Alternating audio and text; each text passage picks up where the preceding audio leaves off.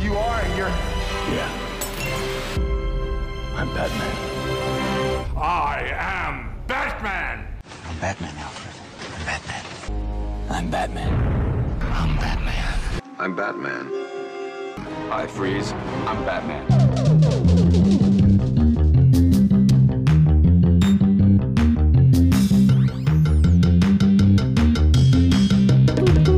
Okay.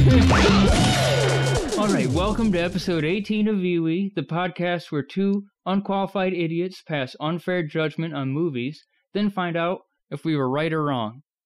All right, I'm Alex, And I'm Arden. and this is episode 18 of Iwi, I Want to Hate It. So this episode is being recorded on Christmas Eve 2023. Yeah. All right, so for new listeners, the format of the podcast it's divided into two major sections. There's a pre-watch section where we present you with some basic info, reviews, watch a trailer, and then declare if we want to hate it. Next, we watch the subject off air, take notes. And lastly, we do a post-watch section where we break it down, recapping what we just saw so we can tell you if we hated it or not. And then we also do some fun segments after that. yeah. Yeah. All right, with that out of the way, let's jump right into the first segment. I want to hate it. So, Arden, let's run through some basic info and reviews. We'll watch a trailer and then judge a book by its cover. Sound good? Sounds good. And I don't think I need, I don't think I'm judging a book by its cover when I'm hating anything from the DC universe. Good point, yes. So, we do have some bias against the DC universe for obvious reasons to anybody who's been paying attention to the DC movies. So, what is it? This episode subject is 2023's The Flash. It's rated PG 13 with a runtime of 2 hours and 24 minutes, and neither of us have seen this film. So this is our first viewing for both of us. Yeah, and and to be fair, to go back on what we just said, where for good reason everyone hates the DC universe, but I feel like this movie got a lot of good buzz. I don't know if that's just me feeling that, but I feel like a lot of people have been talking positively of this movie. The lead up to it was quite negative, and we'll get into that. But yeah, the actual review scores are actually not that terrible. which is you know shocking to me because again maybe i'll be proven wrong but dc can't direct or write a story out of a paper bag in general not to mention the dc cinematic universe which somehow screws the pooch even more than the regular comics do Okay, so Wikipedia says this is the 13th installment in the E DCEU, DC Extended Universe, which is followed up by Blue Beetle. It was directed by Andy Muschietti, and the only thing I know that he directed is It movies, Stephen King's remakes. And it was written by a bunch of people, which is always a good sign, which is mainly Christina Hodson, based on a story by Joby Harold and the writing team of John Francis Daly and Jonathan Goldstein. It stars Michael Keaton as Batman, as well as nuclear PR giga nightmare Ezra Miller, and also somebody named Sasha Collier as Supergirl, and apparently Ron Livingston, who's the guy from Office Space. nice So the IMDb plot summary. Barry Allen uses his super speed to change the past, but his attempt to save his family creates a world without superheroes, forcing him to race for his life in order to save the future. oh my fucking Taglines. god that's horrible i hate it already I know. It sounds well. It's also telling that the first solo of the Flash movie is also supposedly a reboot. Yeah, I'm sorry. How am I supposed to give a Tinker's Dam that he went into some different world that changed the story, the plot line when the DC universe has done that without it being quote unquote in canon? You know, we've had two different Batmans. We have a, a Joker on a different world line without Oh, you're acknowledging. right. And that's in the DCEU. We have two different Jokers and two different Batmans. We have three different Jokers. oh, that's right. Suicide Squad. I forgot. Yeah. So we have three separate timelines already. Ah. Tagline: Worlds collide. So this is also a multiverse movie. Um, how did it do at the box office? IMDb says the estimated budget is two hundred million dollars, with an opening weekend U.S. and Canada of only fifty-five million, a gross of one hundred and eight million in U.S. and Canada, and two hundred and seventy million worldwide. They usually say double for marketing, and the budget was two hundred million, yeah. and it only made back two hundred seventy something million. It did not do well. Yes. So ratings This is what you're saying with the buzz is actually decent. At the time of writing this, IMDb rating is 6.7 out of 10 with 190,000 reviews, 63% critic score, 83% audience score on Rotten Tomatoes, and Metacritic is a 55. So it's actually not terrible reviews. Good. Probably the last. I want to hate it against the rest of culture Good. and comic book nerds, which me myself, I am a comic book nerd. So Yeah. it's kind of crazy that I want to shit on other people for liking this movie, but I really, from what I've seen of it, it seems like it has the problem that a lot of modern movies have nowadays when it comes to this geek pop culture stuff, where it's just like, hey, look at all these references. Does it make you feel cool that you know this stuff? Yeah. And And to be fair, it's- sometimes the fan service works on me, like Spider Man Far From Home. That, what's fan servicey about that? well, spoiler warning for the viewers, but, But- but- um, but- but- some familiar Spider Man actor faces show up. And Okay. That was neat for me. That's cool within the story. Yes. And also, that's not pulling up something that's obscure. Everybody's seen those Spider Man movies. Yeah. This seems like something where it's going to be like, Period. oh, wow, there's this like small thing on a desk, and that's a reference from this comic book way back when. Yeah. And like, they they know me, they care about the viewers, like that kind of shit that is Yeah. not integral to the story. Most people will watch it and like not see it. You can't pull out. Here's the thing: if you took out the fact that Andrew Garfield and um Tobey Tobey Maguire Maguire. were in Spider-Man: Far From Home, the movie would not fucking work. You're pulling Right. out big chunks of the story. Yeah. Yeah. Whereas we'll look at the callbacks and shit on this, but let's see if it the story would function without it. yeah. Yeah. I'm really talking out of my ass right now, but that's kind of the purpose of this segment. Yes. That's the purpose of this podcast. Perfect. so awards and nominations well the year's not done yet so we can't really say but right now nominations for best superhero film best supporting actor in a film michael keaton by the saturn awards so now before we go any further I think some context is in order, real quick. So, according to Wikipedia, development of a film based on The Flash began in the late 1980s with multiple writers and directors attached to the project through 2014. The film was then redeveloped as part of the DCEU, the Snyderverse, Oof. with Miller cast as the title character. Multiple directors were attached to the film over the following years but dropped out, with the writing duo of Daly and Goldstein departing over creative differences. Pre production began in January 2020. The film was released in the United States on June 16th, following multiple delays caused by director changes, COVID 19 pandemic, post production setbacks, and controversy surrounding Ezra Miller. The film received mixed reviews from critics and became one of the biggest box office bombs of all time, with productions of a $200 million loss for Warner Bros. I'm starting to think that Warner Brothers uses the DC universe as gigantic fucking tax write-offs Yeah, because my thoughts. this is consistent that they lose like 200 plus million dollars on these movies. So, I'm sorry, I feel like you don't get to become a major decision maker in a company like Warner Brothers and you have your head this far up your ass. They must have this as like I- I don't know, a tax haven for meth money. There's something going on. well, the whole Batgirl situation where they made a full on hundreds of million dollar movie and never released it, that doesn't smell good. Right. But then again, what are they making money on? Right. The comics? No. Right. Video games? Other other movies, like do other movies get released nowadays? I feel like everything's a fucking Disney or Disney show or I mean, some of their movies. Star Wars or Marvel. Like you Yeah. don't you don't have like a weird movie come out that isn't one of those three things. It makes a lot of money anymore, and I don't think.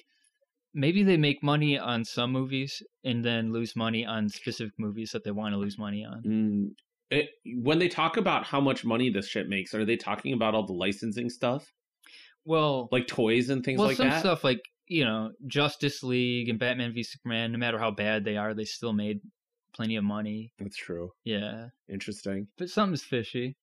Could they really be that incompetent? No, there's no way. I don't believe it. All right, so what were those Ezra Miller controversies, you ask? Well, 2011, disorderly conduct, just for some marijuana charges, no big deal, right? 2020, the choking incident, he choked a woman. Wow. 2022, the Hawaii incidents, threats, assault, etc. So at this point, he's already a, a PR disaster, right? Because this is happening during the filming, and okay. the news is widely reporting that he's like choking women and throwing chairs at people. Right. And like, let's look at what just allegations did to the Rick and Morty, like Justin Roland. Yeah, Like, those charges got fucking dropped. Yeah, Dropped. but- and he was still like canned Any- from his own show. yeah. Any uncertainty like that can really ruin a reputation of a franchise. Right. And these are not just allegations. Um, Yeah, he pled guilty to most of them, didn't he? Yeah, at least some of them. And plus, if stuff stacks up like that, like a lot, it's like maybe there's some truth to it. Probably. Um, at this point, he's already PR disaster, but at least it's mostly just raucous behavior. You know, he's a young guy, just a bit of violence and being rowdy when you're at a party. Yeah, sure, choking women, that's what I do when I'm just feeling a little a little jazzed. Yeah, just a little jazz. You can strangle some. But in June 2022, he had a relationship with an underage Native American girl from a reservation named Dakota Iron Eyes, and alleged claims of being the Messiah So was he charged with rape for that? Uh, well, his parents did, and she went missing. Uh, Well, I mean, i if she was underage, that's statutory rape. yes, and so this is the Standing Rock Sioux Tribal Court issued a temporary order of protection against Miller on behalf of Dakota Iron Eyes. Um, let's just say that he kind of groomed this girl since she was like pretty young, and then took her on the set of the crimes of Grindelwald in 2017, and was accused of assault yet again. in his defense, he said that their relationship is criticized because she is a Native American spider goddess, and Miller is Jesus Christ, who will bring about the indigenous revolution. Who did he say that to? Are there videos of him saying this? I there's some stuff of him like on social media saying this, probably on video on TikTok or something. Oh my god. He No- he has a mental illness. Yeah. He, by the way, doesn't have indigenous ancestry. Of course not. But wait, there's more. So in June 16, 2022, more harassment allegations against the mother and her daughter. Uh, that's cool. 2022, August 6th, Vermont farm incidents, basically endangerment of children and evading a court order. And August 7th, uh, a burglary charge. Perfect. And he did plead guilty. So, right. So, Alright. what is the future of Ezra Miller regarding DC movies? So this is from January 2023, uh, where DC Studio co-CEOs James Gunn and Peter Safran said that there's potential for Miller to reprise their role in the new franchise, the DC Universe (DCU). Oh So yeah, it's official. He's rebooting the DCEU, the Snyderverse, into the Gunverse, oh my god. which c- c- it can't go anywhere but up. But maybe. I mean, DC, let's not forget DC stands for Detective Comics. For some reason, some of their properties are probably not meant for James Gunn to direct. James Gunn, for example, probably should stay clear of Batman. Well, let's just say Snyder and James Gunn, one of those two has directed a good movie about superheroes ish. Guardians. Yes, I'm sorry. I, I kind of like The Watchmen. I kind of like The Watchmen too, but that's a direct adaptation, like But- page for page. And and The Watchmen is something that Snyder should direct. It's Right. the one thing. It's the one. Everything thing, else something he that's should very steer heady. clear of fucking movies. Yeah, Snyder is good at visuals, and I guess you could say he's good at dark stuff, darker, darker, big budget stuff like 300, and in Watchmen's definitely a dark take on superheroes. Right. That that's like the only thing he's good at. And Yeah. You try to do a dark version of Super. Well, this is not a review of Superman. I'm sorry. Man of Steel. I'm getting ahead of myself. I just hate him so much, and I just recently saw this thing called Rebel Moon is out, and just Yeah. seeing the trailers of it, I and wanna it's shit all already over they're it. calling for the Snyder cut. okay. But this is Zack Snyder in the Justice League. They were calling for Snyder cut because Snyder got kicked off Justice League and some other director took over, Joss Whedon, I think. Yeah. And that's why they're like, release the Snyder cut. But Rebel Moon is directed from Snyder from beginning to end, and then they released it on Netflix. yeah, they're just asking for someone else to edit it. they're asking, I think what Snyder has learned from the Justice League situation is the wrong lesson that you can make up for any bad reviews by just saying, this wasn't my creative vision, studio heads got involved. And then you can always justify a bad thing by saying, this wasn't my original director's cut vision. Jesus fucking Christ! I can't anymore. I just can't. That's all I know about Rebel Moon, though. I haven't seen it. I thought it was a Star Wars thing until I found out it wasn't. It's supposed to be like it's my Star Wars with hookers and blackjack. It's supposed to be a sexy adult Star Wars, a, a Zack Snyder Star Wars, if you will. Oh, so it's a Jesus allegory? Yes, Jesus allegory, dark, grim, probably speed ramping, oh my god. probably s- desaturated color palette. Of course, I know it has that. yes, Ugh, all right. but anywho, So let us- Ezra Miller is a mess, and he's coming to the DCU. Maybe Uh, well, this is what they said. So James Gunn, Peter Safran said there was potential for Miller to reprise the role in the new franchise in the DCU, but the decision on the character has not been made yet. This was in January of this year. Gunn confirmed that The Flash would reset the continuity of the DCEU and alongside Aquaman and The Lost Kingdom would lead the DCU's first film, Superman Legacy 2025. So Andy Muschietti, the director of The Flash, said in May 2023 that if he and Barbara Muschietti were involved in a sequel, they'd have Miller return, believing that there was not another actor who could portray this iteration of the character the same as Miller did. That's kind of saying nothing, right? It's like saying that Michael Keaton's version of Batman could not be played by anybody by Michael Keaton because yes, that was Michael Keaton playing Batman. Which, to Therefore, be nobody f- could play Michael Keaton's Batman better than Michael Keaton could. to be fair, and also hot take, I think he's one of the worst Batmans. he is because he's a killer. He just straight up like blows a guy up with grenades, and he's just an insane man. Yeah, and also let's not forget what made Michael Keaton's Batman is fucking Tim Burton. Like not what Michael Keaton brought to the role. Again, I think this is an example of like someone in the one of the bigwigs from the DCEU saw Spider-Man Homecoming and they're like, "Oh, bringing back someone who did the role previously was Yeah. super hot. Let's bring back Michael Keaton without without knowing exactly why it was cool in Spider-Man." It's Yeah. like a fucking AI made this script.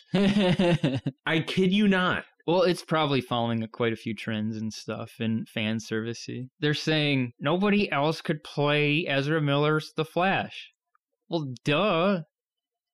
Because it's Ezra Miller playing the. Fl- And from what little of Ezra Miller's The Flash I have seen, are we sad about that?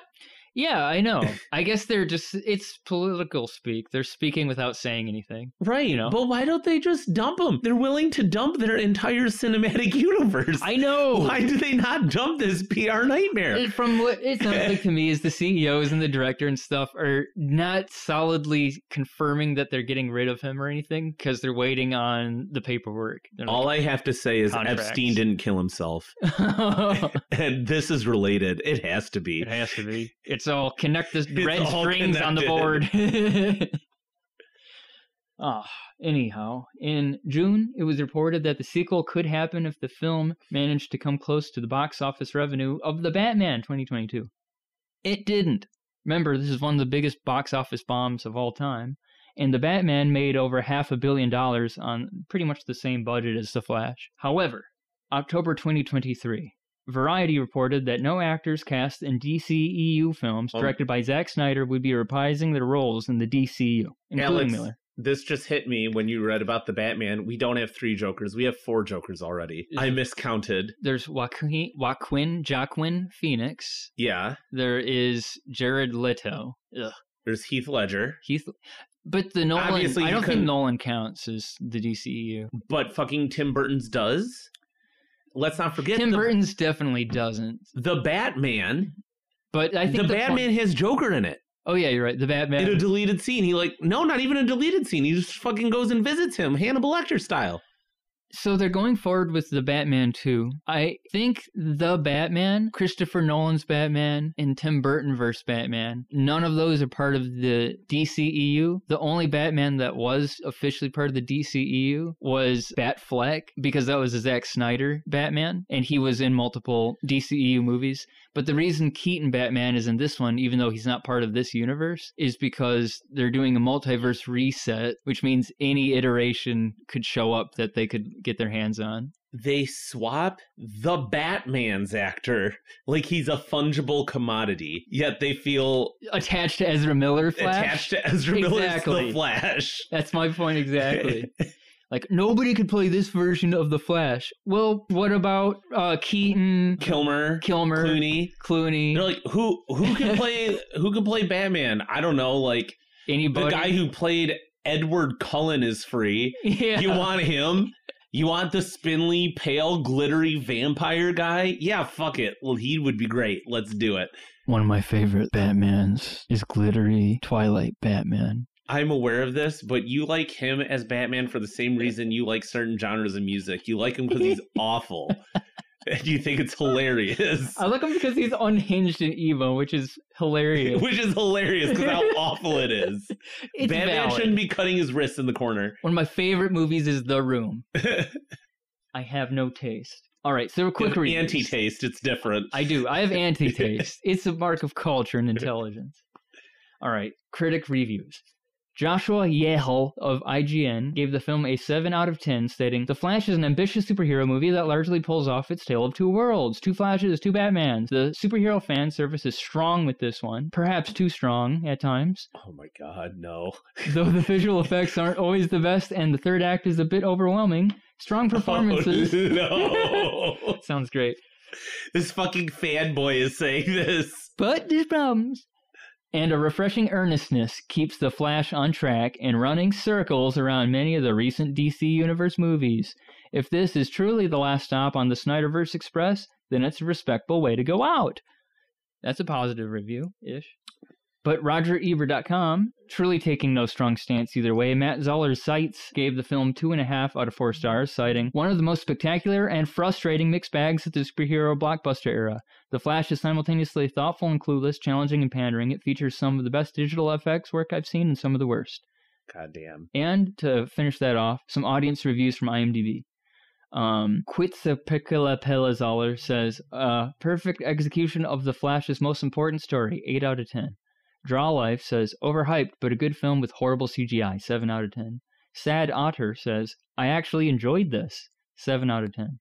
Pitt Taylor says, it just can't outrun the collapse of the DCEU, 5 out of 10.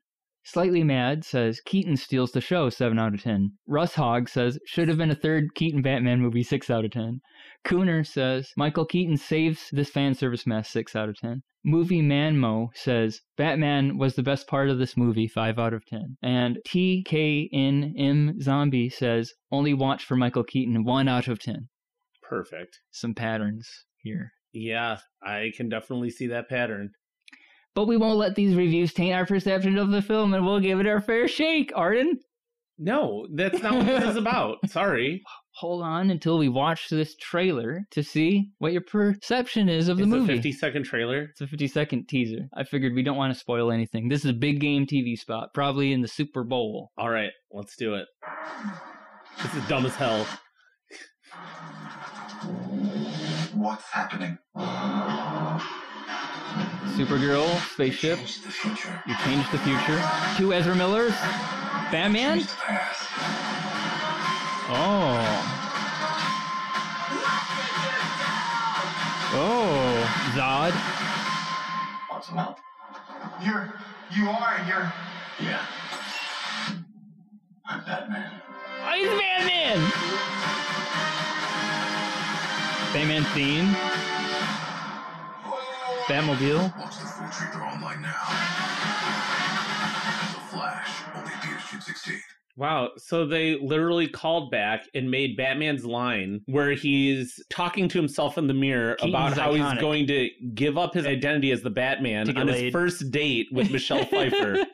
No, it's I Vicky think Vale. Vicky Vale, yeah. and he he can't muster up the nerve to do it. The thing is, even though he's a billionaire uh, playboy, he needs a trump card to get laid. So he's gonna reveal that he's Batman. I'm Batman.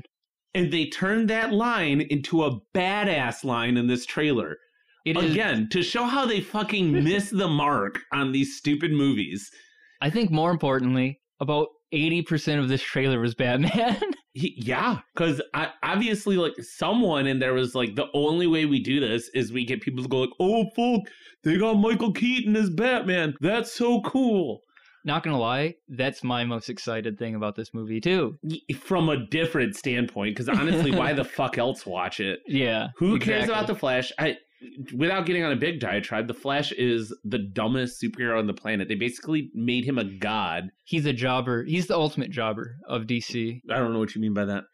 Jobber basically meaning um, somebody stronger puts up worse of a fight than they should. It's kind of like the Worf effect, how Worf in Star Trek is always made up to be like this big badass warrior guy, but then he always serves the role of the guy who gets beat up to show just how strong this bad guy is. So if you can beat up Worf, that means you're strong, you're stronger and tougher than a Klingon warrior, and that's what I think the Flash serves in the DCU. Because like you said, he should be a god. Like time sh- He- should be frozen He is a god. Yeah. In the, in, he can rewind time he by rewinds running. time and shit all the time, and he does it like to weird effect.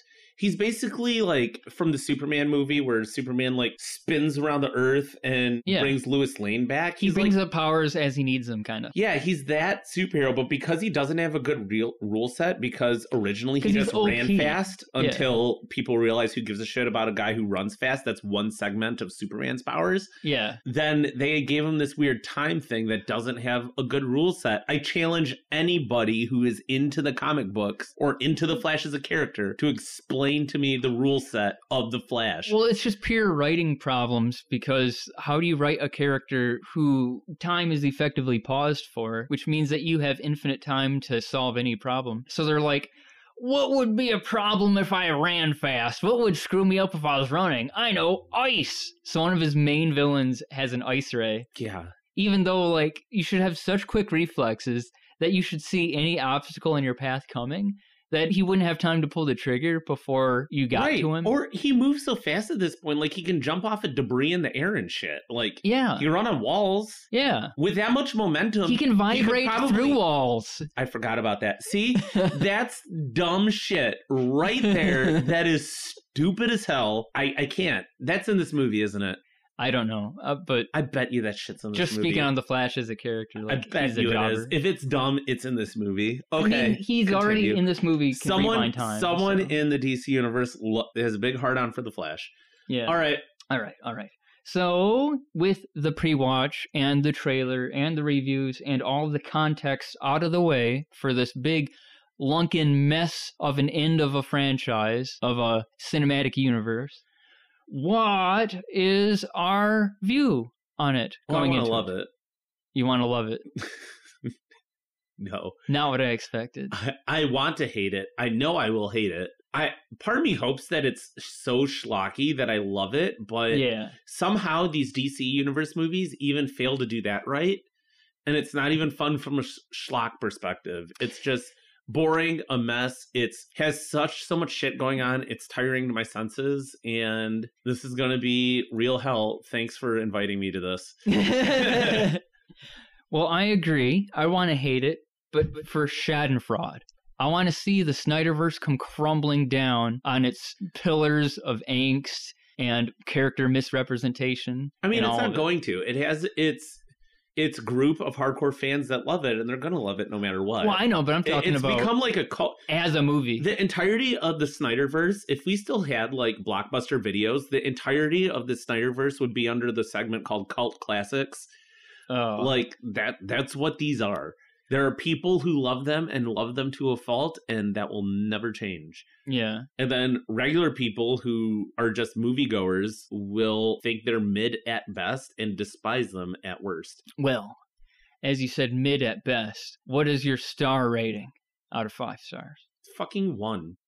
All right, I'll say mine is three. And out of 100 what's do you give it? I give it 100 stub toes. 100 Ah, catastrophic trips. Yeah. 100 running at crazy speed only to bang your shins into a coffee table. All right, I'll give it 80 Batman taking over the movies out of 100. Perfect. All right. And so with that, that's our pre-watch section out of the way. We're going to watch this disaster and tell you what we think. Let's do it. Let's run the tape. Perfect.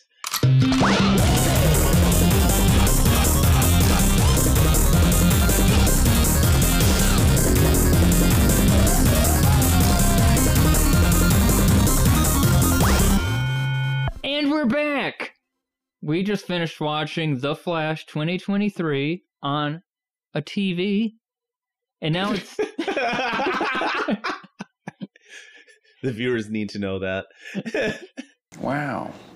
now it's time to give our post-watch analyses in our next segment, the b- b- b- breakdown. I watched mine on a mobile phone. Now, if you're playing the movie on a telephone, you will never in a trillion years experience the film. It's a, such a sadness that you think you've seen a film on your fucking telephone. Get real. Yeah, we watched them separately in the same room. See how our opinions differ. So we watched it, so you don't have to. So you know You shouldn't. we're not going to give our judgments yet. We will wait until the post breakdown. Just wanted to say spoiler warning from here on out. All right, Spoilers, I didn't like it. didn't like it that The it wasn't Flash. long enough. Yeah. Left you wanting more, huh? Without further ado, Arden, shall we begin the Bubba breakdown? Yes. All right, so right up front, I want to say that Arden made me aware of a fatal flaw that I have as a critic, and it's that I like stupid. Yeah, but it's it's different. It's not like you like stupid things in a I like schlock sort of way. You genuinely have a taste for the anti-taste. I have anti taste. Yeah. yeah. The stupider something is, the more likely I am to like it in spite of itself, but it has to be like this charming, earnest kind of stupid, like the room so bad it's good kind of stupid. It can't be trying to be stupid, and it can't be irritating stupid. Like, why would this character do that? You know? Why would why does the Flash do anything? I don't know. But we'll find out if it's the kind of stupid I like or not. All right, so right off the bat, first thing we see is a bad CGI clock. Yeah, so like not just the clock, but there's a lot of use of CGI in this movie to the point where you think that maybe they weren't able to get the actor. Like they have a lot of CGI of Ben Affleck's Batman, and I thought, I guess they couldn't get Ben Affleck because they they're doing a CGI of him and he's just on a bike. yeah. But you could easily just film Ben Affleck on a bike or somebody with the chin of Ben Affleck in a bat suit on a bike. So why are they CGIing it? Because it looks horrible. And quite frankly, it's just because I, I don't know, they suck. I just, Didn't know if Ben Affleck was in this movie at first. but you see scenes and he's clearly in the movie. So why? Yeah. And and there's there's a lot of examples of bad CGI. So it gets panned this movie, I think, a little bit for not having good CGI. And and they're right. Like I, th- there are decisions where they CGI stuff, and my brain is like, it looks bad, and why would you do that? Like Barry's clock, for example. Why do you CGI someone's cl- a clock? It's a clock. Why would you CGI that? You could just put a camera close to a clock. Y- yeah, I feel like they're addicted, Hollywood. At this point, they have to use CGI or they feel like they're doing the process incorrectly. It's like how in movies now, everybody knows that silencers don't sound like toof toof, but you just kind of have to do it now because audiences are so primed to expect it and it sounds weird. They think it's a mistake if you just hear a regular loud gunshot from a silencer. Well, also like a silencer, a silencer sounds like that because it plays an important part in the story where you need someone who's killing someone with a gun, and it makes sense that no one hears it in the next room, Yeah, even though that's not a realistic thing. yeah, It still makes sense. You're not even doing it just because like an audience is primed to hear it. You're like, how the fuck do I get this guy to kill someone with a gun for whatever reason? I don't want him to do it with a knife. I don't want him to do it with his hands. It needs to be a gun because it's cooler or whatnot. So we have this magical thing that makes the gun quiet. It's the same There's with the no reason to CGI. CGI a fucking clock. It's it's not even a digital clock. They're CGIing an analog clock that you could go to like the home goods store and buy for ten dollars. They had to make a loss. Uh, they had to take a bath on this movie. That's the thing. like these DC movies are all tax write-offs. They're like, okay, we could buy the clock for ten dollars, or we could spend approximately thirty thousand dollars to CGI that clock. I think the answer is clear. Take a bath. you dirty motherfucker. Take a bath. Break your dick All out. right, so Barry Allen, we start off. Barry Allen is the Flash. He's Ezra Miller, and he's OCD, and he's trying to get a sandwich at a diner deli thing. And the diner guy's a jerk, and he's like, you can't expect me to rush a good sandwich because there's this thing with the Flash where he's always late and he's always in a rush. Um, and he's always hungry. and he- yeah, And in this, I I am this so spoilers for anyone who watches this podcast and seems to care about a thing like this. But I have not seen any of the previous DC properties with Flash in it, so maybe he does this all the time. I don't know. it is a thing. The It- Flash as a character, it's a joke because he's always late because he's always like saving the city. Well, I, I'm more talking about this the sandwich thing and how he needs Oh. a stupid watch to tell him that he's hungry. Oh, Arden made a good point about this sandwich situation. Is it seems like he's a regular here, Yeah, but the sandwich Because- shop is slow. right. He's a regular here because he has a crush on the the server with curly hair. Oh, he keeps I asking see. for her. So he obviously knows that this place is slow because he goes there and the other server makes a point of saying like you, you don't get sandwiches fast here or something like that. At least that's the tenor. Yeah, He's Uh, yeah. like, why you want this sandwich so fast, man? Like sit down. It's like this is Panera Bread, not Subway. Yeah, and this is a rest and we're not talking like Barry Allen needs his sandwich in three minutes and they're making it in two. Th- He saves the city. Yeah, and comes back in time for the sandwich to be gone. Now I know Flash can do things that are fast, but he's saving the city in relation to like Batman's time frame. So we know he's not just doing it super quick. yeah, yeah. This was like a 30 minute to at least one hour adventure, maybe, and he comes back just in time for a sandwich to be made. Yeah, so like you said, uh, he's at this diner and he gets a phone call from Alfred. Why didn't he just steal the sandwich? He does steal plenty of food in this movie. Yeah. I just thought of that. Why does he just steal the fucking sandwich, making himself behind the counter, You're right. and then like leave money? I guess 'Cause because the whole like time you he- said, he's trying to be there for the girl, I suppose. Yeah, but he finds out she's not there, and then he just needs a sandwich so he can be full, have his tum tum full, so he can sa- save Batman. Well, then it's a joke. It's for comedy. But do better. I don't feel like I'm being nitpicky, right? Be like better. I'm able to accept a lot of things that don't really make sense if you dive deep into them, but. From a story aspect, is just like a viewer who doesn't really give a shit about the DC universe. I'm just like watching a movie and watching a story. That scene played weird. It just didn't feel right.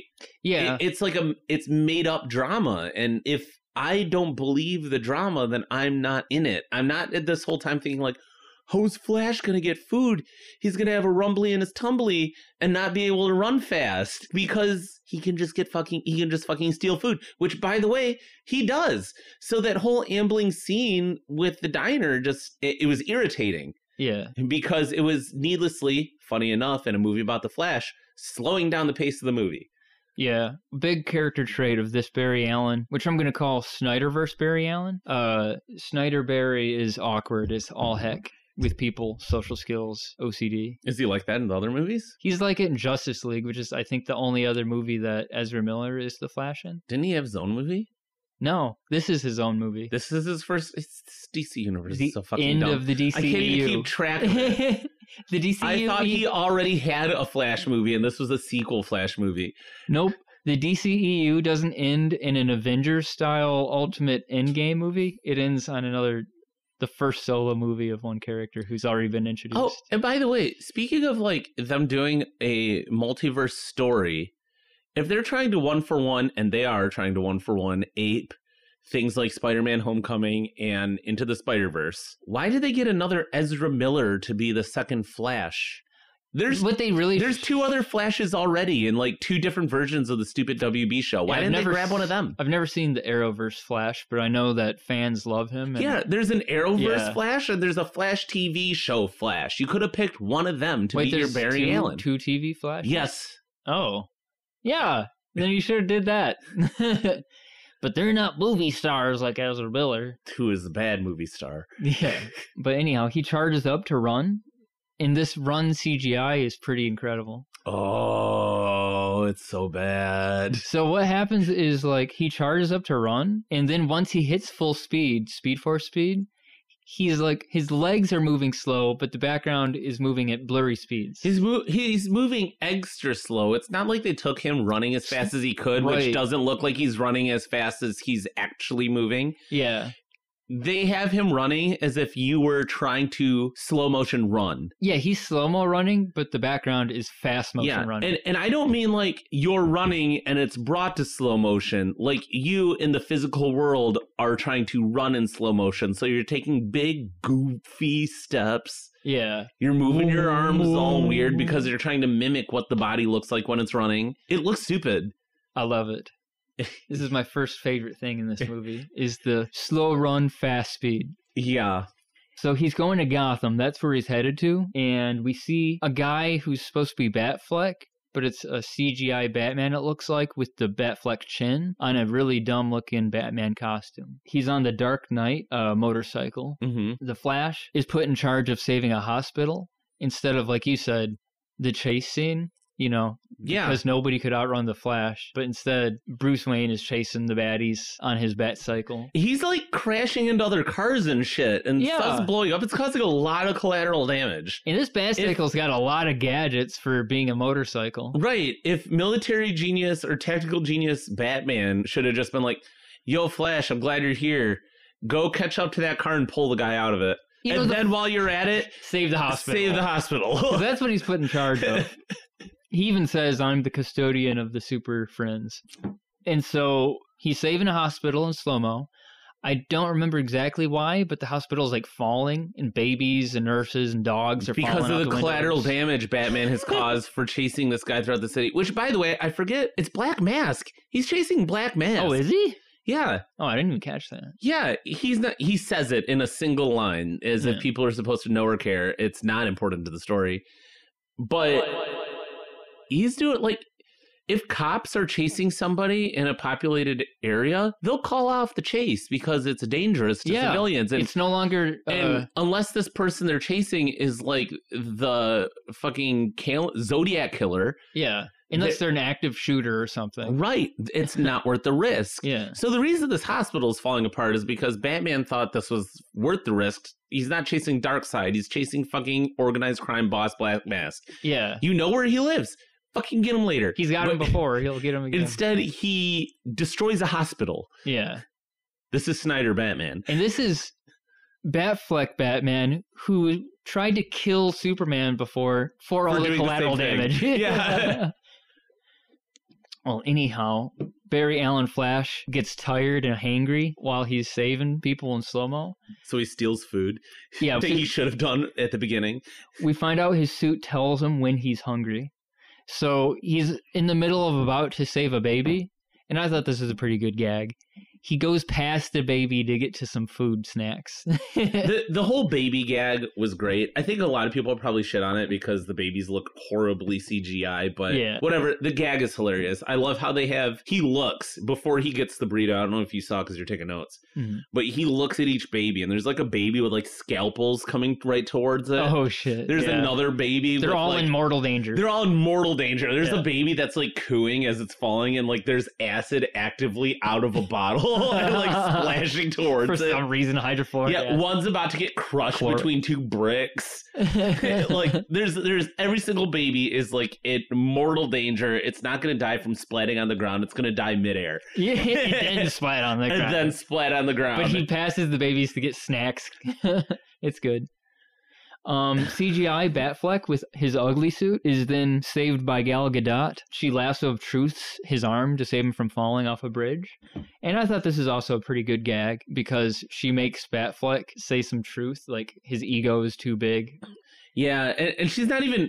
It's funny because she's not even eliciting out of it. No, and it's out just of him necessarily. she happened to save him with the lasso, and he just, you know, volunteers information. yeah, he's just like, well, my ego's too big to ever admit that you helped. Yeah. and then that- Barry Allen tries to untie it. Yeah, Barry Allen tries to untie it and he says something that's hilarious. He's like, well, I mean, like I know of sex, I just haven't had it yet. Yeah. And Gal Gadot's like, haha, see you boys. My planet needs me. And she flies away. The planet's Earth. she doesn't have a firm grasp on English.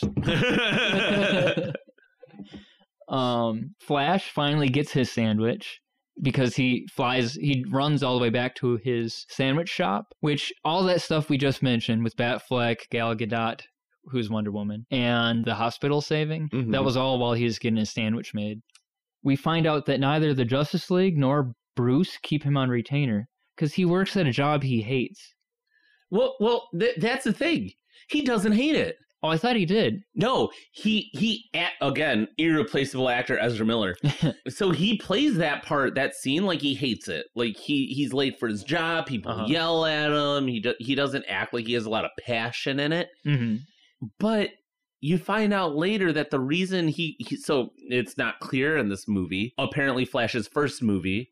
I- Yeah. I, thought it was clear because Well, since you I thought haven't that was seen, because of the sequel. since you haven't seen Justice League, I it- doubt they went into his backstory from the Justice League. No, what it is is it's the most ham-fisted thing. If you ever thought that Marvel, like with Iron Man two and stuff, was ham-fisted in its uh, cinematic universe stuff, I never thought. I think Marvel does it exceptionally most of the time. yeah, they do it pretty well, And- especially compared to Justice League. I which, don't that want I don't want that to be confused for I like the Marvel movies. I think it's overdone or anything, so I'm not being a fanboy when I say that, but I do think one thing Marvel has done well is it has planned all that stuff. So it never Yeah. seems ham-fisted.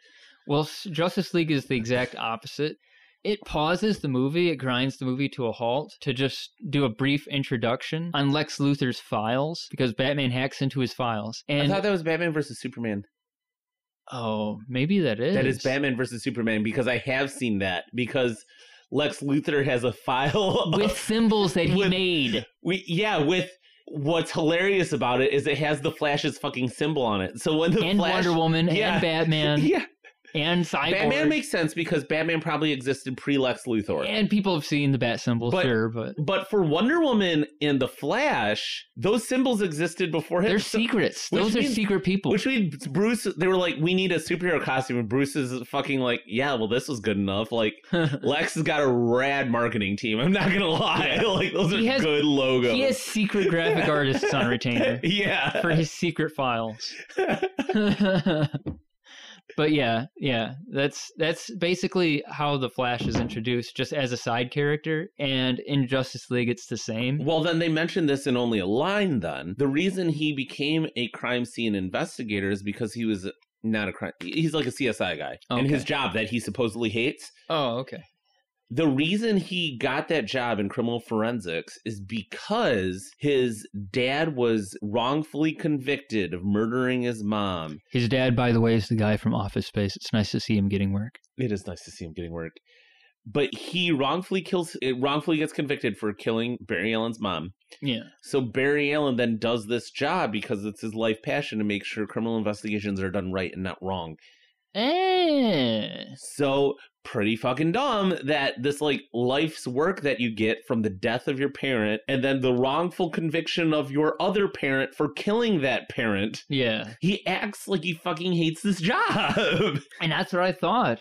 Okay, well, I thought that too when I saw it. The only reason I'm thinking about it now is you're bringing it up now, and I'm like, oh no, he doesn't hate that job. That job is like his life's passion. yeah. The first thing we see is him apparently hating his job. Yeah, they don't describe what his job is. Yeah. No one's like, Barry, you really busted that case. Yeah, they, don't They don't they say don't that. explain his job through a line. So you don't if you've never seen The Flash, which excuse me for thinking people who are watching the first Flash movie might not be super familiar with the character, you wouldn't know. yeah. But this movie is strictly for people who have big boners for DC and The Flash. There is some fan service. I would There say is you a don't lot need of fan service. You don't need to see the other movies. You also just don't need to see them, period, anyway. But you don't need to see them to understand this. Still doesn't make sense that Bruce Wayne doesn't like help his buddy out with money or something, though. I 100% agree with you.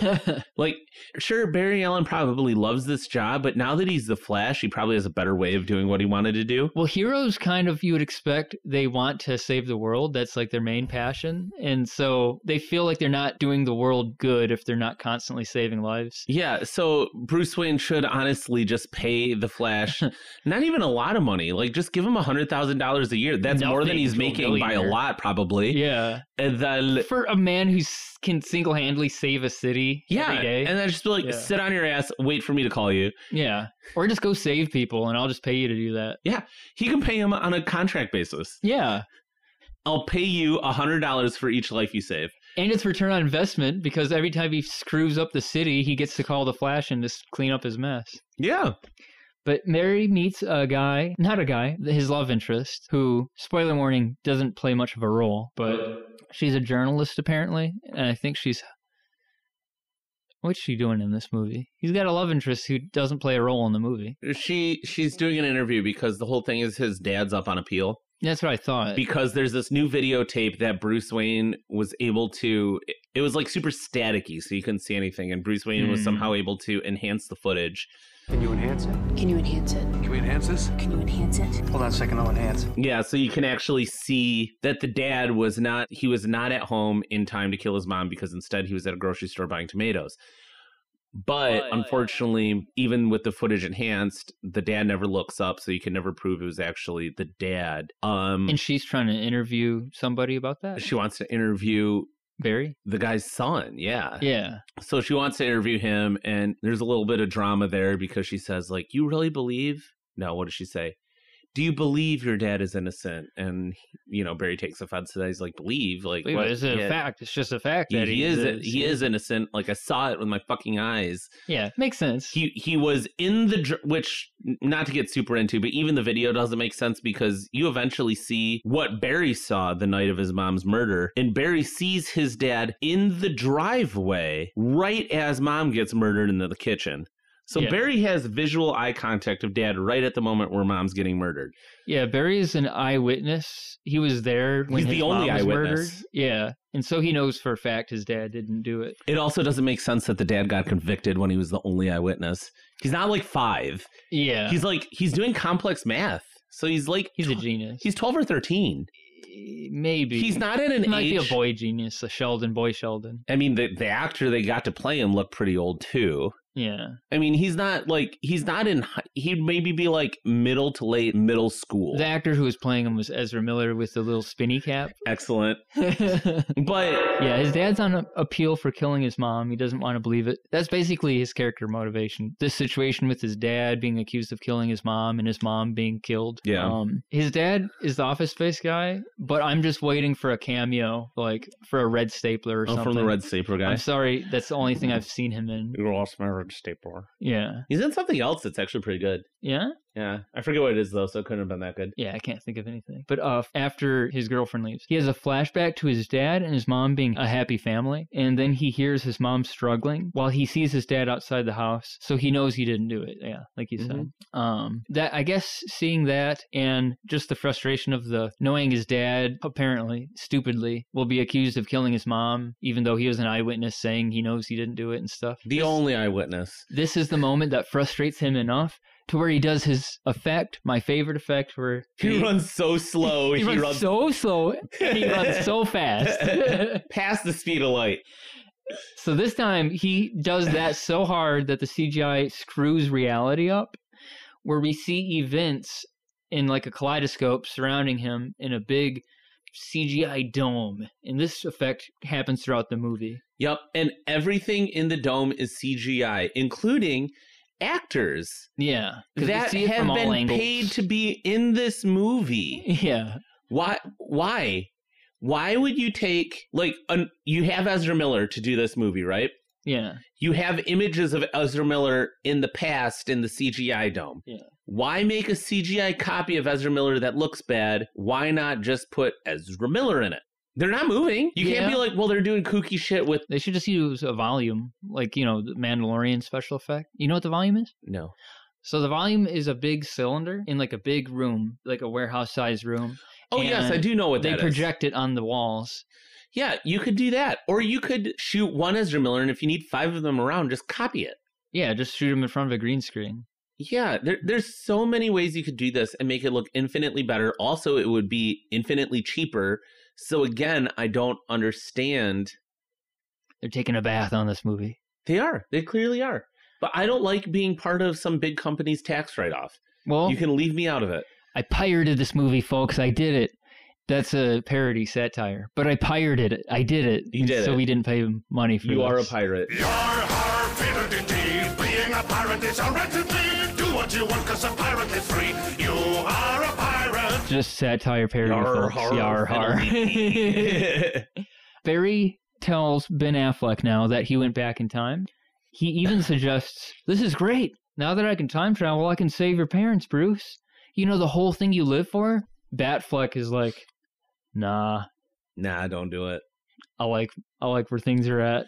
To be fair, and and I think I think there's a contrast in this and the the uh, interpretation of the Batman character, hmm e- even within the stupid DC movie. But I I personally never thought that Batman wanted his parents back. I thought Batman's hatred of what happened to his parents was more of a vengeance thing.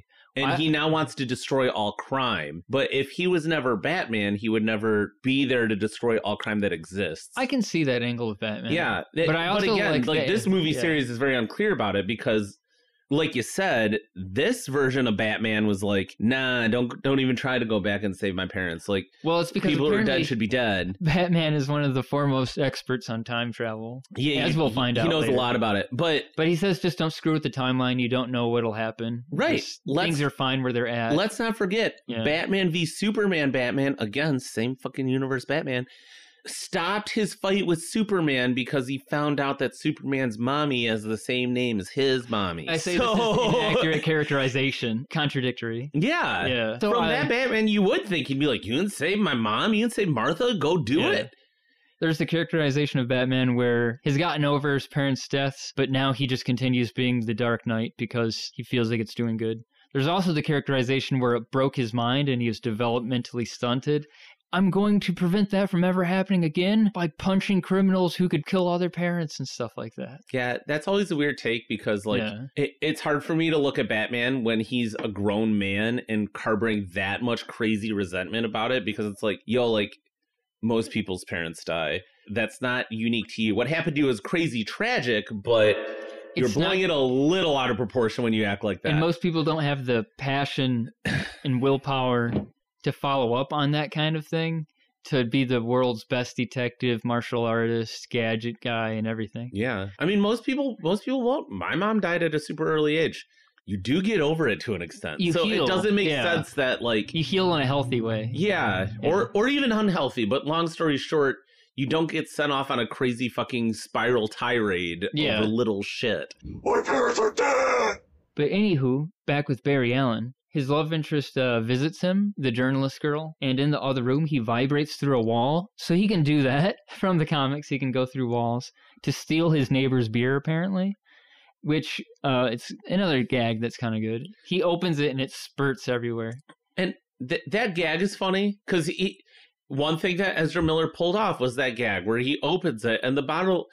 I think the only way they could have got the bottle this like ready to spray everywhere is by like putting it in a paint can shaker. Yeah, Like it, it comically shoots like all over his face and everything, and there's no reaction. He like deadpans it because he's super nervous about being with this girl. yeah, But also, how stupid is it? Like really, that from a narrative standpoint, that they gave Flash the ability to go through a wall. Since when did you ever think like, how's the Flash going to get into the next room? Why would you think he needs to phase through a wall when he could, he could run to it in just the same amount of speed? or you could probably burst through Honestly, it too. if he ran out his door into his like neighbor's door, let's say picked the lock at super speed, got in, got the beers, came back, it would probably be faster because when he phase shifts, he always does that very slowly. Yeah, Like he it's like walks real time. slowly through the wall because his body is apparently what's moving fast. Yeah. But it's in real time. Whereas everything he does at flash speed is instant. It's like time is stopped. yeah. It would have been faster for him to get the beers just running there. Well, as we see, this is kind of Silver Age Flash, where he uh, can develop powers as it goes. But I love it because it's stupid. So next, he runs backwards in time. Literally backwards. He runs backwards. He runs backwards to reverse time. Because it's not the velocity or acceleration that does time, it's the direction he's running. He's like a VHS tape. he's fast forwarding and rewinding, which also doesn't make sense because like he's not running backwards through time. He's running backwards into like a space dome. yeah. Like he's running into another dimension is the best way to put what they're portraying. And then down. once he's in that dimension, he can kind of just change stuff at will. But it's good. It's a good movie so far. Um, as he goes don't edit forward, that out. I won't. A- Good. As he goes back forward in time, as he goes back to the future, he sees his mom. As he goes back in time, he sees his mom didn't die, gets punched by. Why do they call it oven when you oven the cold food of out hot to eat the food? Hmm? Here's my notes.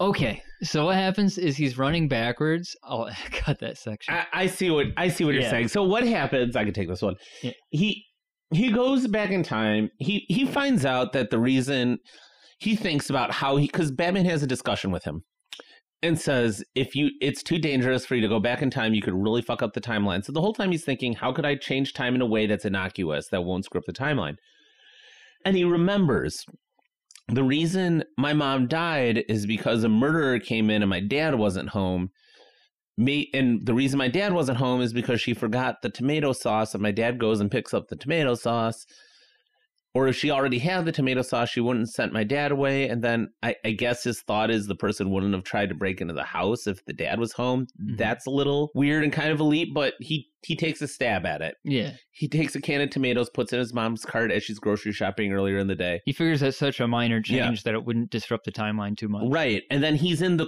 chronodome and sees that the mom is alive within the chronodome. And then some dude punches him out of the chronodome Yeah. and into this reality. well, it doesn't look like just a dude. It looks like a monster covered in shrapnel. Y- E, yeah, Yeah. it is a weird looking thing. Yeah. I-, I don't know why the DC writers insist on having villains covered with a bunch of garbage. Gray goo. They they look like fucking Power Rangers villains. Yeah. Why, why do they need to look indistinguishable from humanoids even? Yeah. Like he, it happened so fast. I'm like, what the fuck just punched him? Was it like a thing? I, I don't know. Yeah, this doesn't come back until the end. But yeah, so Yes, he gets so- punched out of time. He gets punched out of time, and, he sees And- his mom in that universe, so she can interact with him. It's not like through the chrono. Yeah, in the chronodome, since it's kind of just like a, a heads up display of time, he sees that his mom didn't die.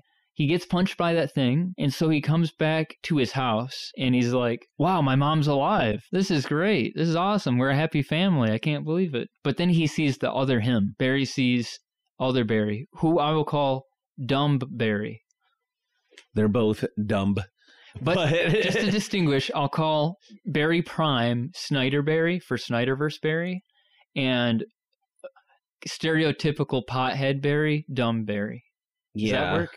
yeah, Okay. he's played dumb. He's played like Bill S. Preston, yes, he is Bill S. Preston Flash. He's like, but ro- actually, I'm wrong in that because Bill S. Preston is at least charismatic. yeah, He he's high and irritating, but also in a loving, lovable way. This dude is like irritating to, To the, the- max. to the point where uh, Snyder Barry distinguishes his own personality and becomes less annoying to contrast him.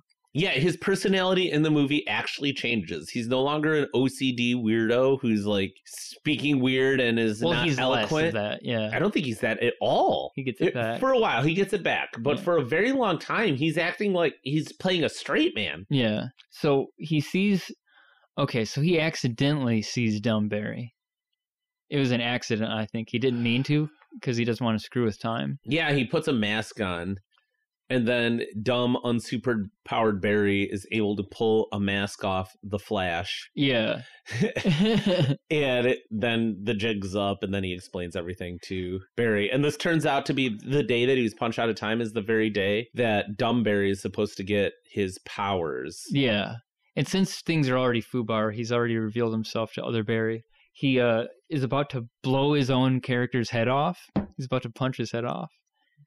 Yes, but he stops last second. So they go, they go to the observatory or wherever it was, the lab, to recreate the giving powers incident. But the problem is Dumberry is afraid to be shocked by lightning, and so they're arguing and arguing. And Snyderverse Primeberry like ends up between the lightning and Dumberry, and so the event happens just as it's supposed to at you know twelve o'clock at the clock tower or whatever and the lightning goes through the chest of original Barry into Dumb Barry. yes. And Snyderverse Barry's tooth flies out. We see an impact crater. Like there's a hole through Dumb Barry. Like a big hole, you can fit a basketball through it. Yeah. and it heals, which is something I never knew. I never knew the Flash was Wolverine. New power unlocked. Yeah, like it heals within seconds. It instantly heals. I don't think that's how super fast healings work, but anyway, it's super healing, like Yeah, the probably. Wolverine. Probably not if you got your heart blown out of your body. Yeah, we can't regrow organs and stuff. But anyhow, it works. He gets new power. He can heal. now, Dumberry has flash powers. Problem is, Snyderberry lost his flash powers. Because I guess there's something to do with one speedster touching another speedster can give powers, kind of. Yes. And so there's also a fun gag here where they're talking about Back to the Future. It's like, oh, so you traveled back in time, like Eric Stoltz in Back to the Future. If you didn't know, folks, Eric Stoltz was originally cast as Marty McFly before they recast it. I, I did not know this. And They explain that, it later. That was fun to see, but also like I got it from the first sentence. They didn't need to explain to me that different actors are different roles. this different actors are in different roles, We're in a but different world. they s- they take a good gag and I don't know if someone was like, "This is one of our five good gags in the movie," but they beat it to fucking death. I know. That's the worst Uh, thing they you can do spend to a like joke. ten minutes on it. They explain the joke. So, to make stakes happen now, Zod appears. So, this is not only the day that the Flash gets his powers, but apparently on the same day, General Zod from Man of Steel appears to terraform Earth, you know, to make a new Krypton, the plot of Man of Steel. So, this is happening. Snyderberry thinks to get the band together to stop him, you know, like, hey, maybe not so much collateral damage would have happened if Batman, Superman, Aquaman, Wonder Woman, and The Flash were all together. We could stop this right here, right now. But problem is, he's changed time so that there are no metahumans, no superhumans. Um, he tries to call Aquaman's dad, who is Boba Fett, um, but it turns out he's never met any Aquarius woman. What's it called? Atlantean. Atlantean woman. Yeah. Um, also, good question. How do they explain how they're two different people? Like, there, there's a scene later where he's like, "This is my cousin Barry," but anytime they're around other people, they're gonna have to explain why they're the same person. Yeah, they never do explain it to other people. No. They explain it to Batman. they do. Oh, well, and yeah. dumb Barry doesn't realize he's Batman, which Yeah. is again dumb. So this is kind of a cool thing. Since there are no superhumans, people with superpowers don't really exist at this universe at this point in time. They go to Batman's because Batman doesn't have superpowers, so he does still exist. So I thought that was kind of neat. Um, but his manor is a complete pigsty, and they search around. They just let themselves in. I guess he has no security at Wayne Manor. They're walking around, exploring his stuff, touching his things, and from a closet, we see a first person view of somebody peeking out the closet. Oh, it's hilarious. You get Batman vision yeah. from within a closet. and surprise, surprise, it's Michael Keaton Put Batman. Batman. in the rafters. You don't put him in the Yeah, I closet. know. oh, put him behind a corner. it's like They they have a shot where he actually opens the stupid closet. and he has- clumsy. Oh. He has, one slipper on. yeah. The other foot's barefoot. And he like steps out of the closet onto this long dining room table. He looks like the big Lebowski, like the dude. yeah. Um, so yeah, he does like a person who's not stealthy's idea of sneaking, which is hiding in a closet.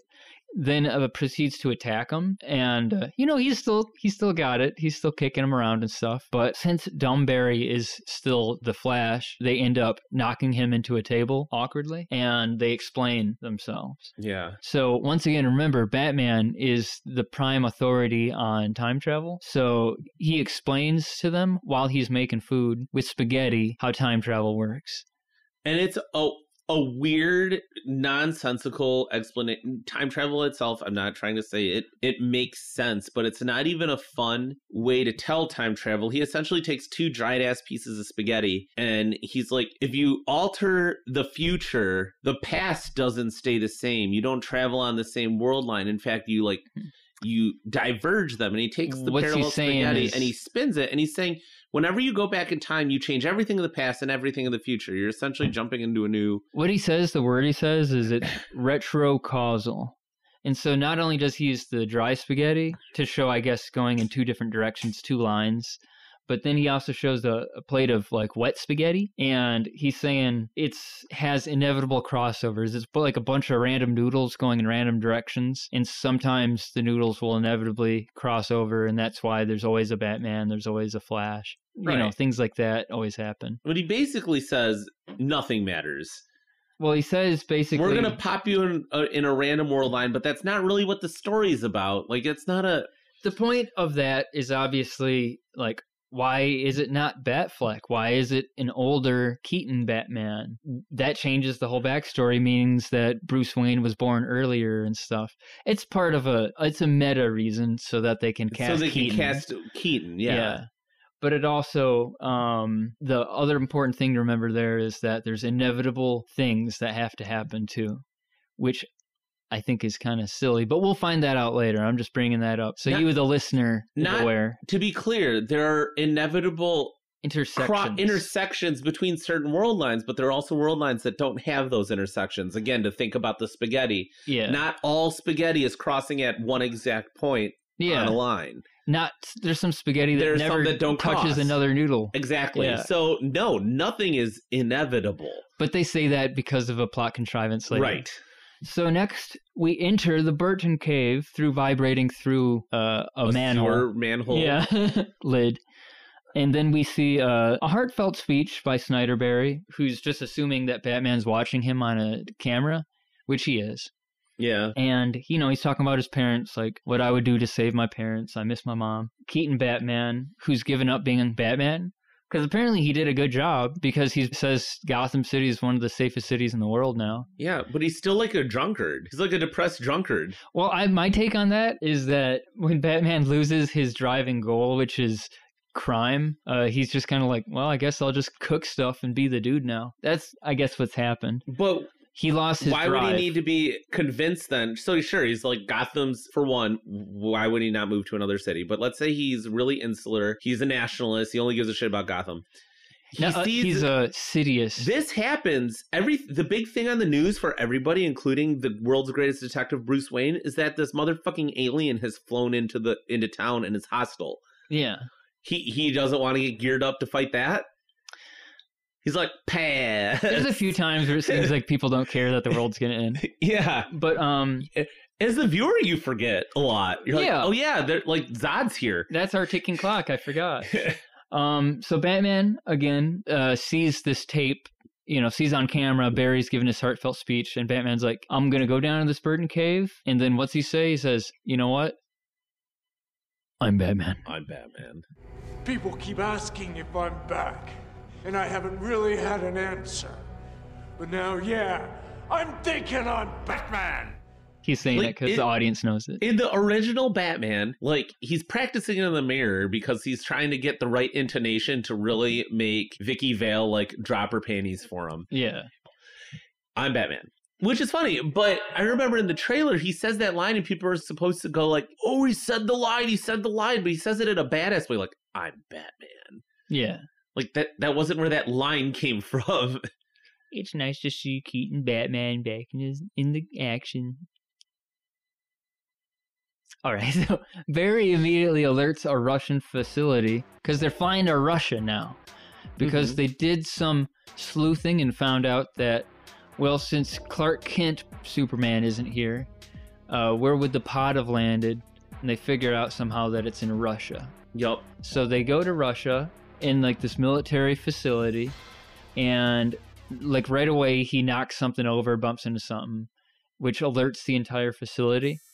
And we see a Batman fight scene, which I think was actually pretty cool because he actually uses batarangs and stuff. Yeah, it was bad. Yeah, it's kind of like an Arkham fight scene where you'll just throw a, a batarang to stun this guy, punch this guy, flip over. I, I think the best Batman fight scene is It's Batman v- Batfleck murdering people. Batfleck, Batman Being v not a Superman. I Batman thought that character. was very. You like seeing John Wick in a Batman suit kill people. he, to be fair, he what? So that Batman is supposed to be the Dark Knight Batman, The Dark Knight Batman. Returns, Batman. Y- the the Frank Miller one. Yeah. And that very much was like the Frank Miller Batman, where he's older. He's kind of Well, he still doesn't kill people in that Hmm? either. yeah, he does actually. He fucking murks the Joker. He kills the Joker. He kills the Joker, and that's like the big thing is Yeah. he killed the Joker, but he doesn't like kill mooks. Mm, I don't recall if he does or not. I can't say for certain. I I, don't I think he do think does. the overarching thing is. I mean, he- Frank Miller's a he fascist, might kill so he people. wants Batman Yeah. to be a killer. But anywho, they then open this big metallic sphere, and it contains superhero because time is spaghetti. So Supergirl's in there. They rescue her and escape, and Dumb Flash gets shot, but doesn't super. but he heal. doesn't super heal. Yeah. And they they say like you'll be healed soon enough, but it takes a long time. Yeah, he's out for the count basically. Yeah, Um, he can't run. because next what happens Couldn't is he hop really fast? Yeah, yeah, you're right. He could hop on one foot, but I guess he's not I even guess he's- getting shot or something. He's constrained by gravity, maybe, but you are when you're running with two feet. So Yeah, presumably he was just a stoner could Oh. he get earlier on his side today. and roll really fast? That would be the best way to travel. he should just do that anyway. Bat Burton Batman can't turn his neck like in ni- Batman 1989, and Supergirl is charged up by the sun. So this is her time to shine. We see her beat up a bunch of goons and stuff, yep. and then we paused the movie here for two days. Yeah, it needed an intermission. It wasn't long, but it was draining. and then Supergirl passes out after she beats up those goons. Her name is Kara. She wakes up and explains that Clark's pod never landed. So he was the last son of Krypton, and she knows who he is and stuff. And I guess she's sent there to defend Clark. So she's like a full grown Kryptonian by the time they ship her out to Earth to protect Clark. That's Yeah. my take on it. And then they keep the grimness of being Kryptonian because she like hears everything that's happening and she's overwhelmed and Yep, she she has her senses all overwhelmed, and she's can see through her hand in weird like technicolor. Yeah, she's like, it's such a burden being a super Kryptonian. Yeah, that's the thing. Like General Zod's obsessed with terraforming the planet. Fucking why? Yeah, Why does he need to terraform it? He could fly in and be like, "I am your new conqueror. I'm gonna do what I do, and you're gonna do nothing about it because you can't." Oh, I assume it's because they can't breathe on Earth, so they want to be able to breathe without masks on. They can breathe on Earth. They don't know they can. In Man of Steel, Zod's wearing the mask. When he gets his mask like taken off, at first he's like because he's not used to it. But then I think he realizes because he sees Clark Kent not wearing a It- mask. that's the thing. Wouldn't that be the first giveaway? Like, you would see Supergirl too not wearing a mask. Yeah, you would look at Kara and be like, oh. And then you turn the mask off. What makes sense is like they're not used to the training it takes to be able to deal with being able to see like through walls and shit and hear Yeah. things. that's why And Superman that's hella is uncomfortable. better at first. Yeah. Yeah. Which but but Zod gets used to it in Man of Steel, lickety split. He gets Yeah. used to it while fighting Superman. and doesn't die, yeah. Ah, yeah. but it's it's dumb that they want to terraform it because honestly, Earth is better in every way for a Kryptonian because it's got a yellow sun. You know, you're a god amongst men. Yeah. And from what I recall of Zack Snyder's portrayal of Krypton, Krypton is like a horrible cave like planet. Yeah, it's weirdly retro because they still ride animals and Yeah, stuff. and you can't be like, well, that's their home, so it's what they love. Like, I'm from Michigan. If I were like transported to this new world that made everything in Michigan like Jamaica, I probably wouldn't bitch too hard. I would would hate that. You would. I hate that. prefer Michigan and snow and Fine. stuff. If I want if to it turned Michigan into Antarctica, I want to terraform Jamaica to have snow. Literally, not joking. to be a land of snow. Yeah, be 24 hours every single day. I would do it.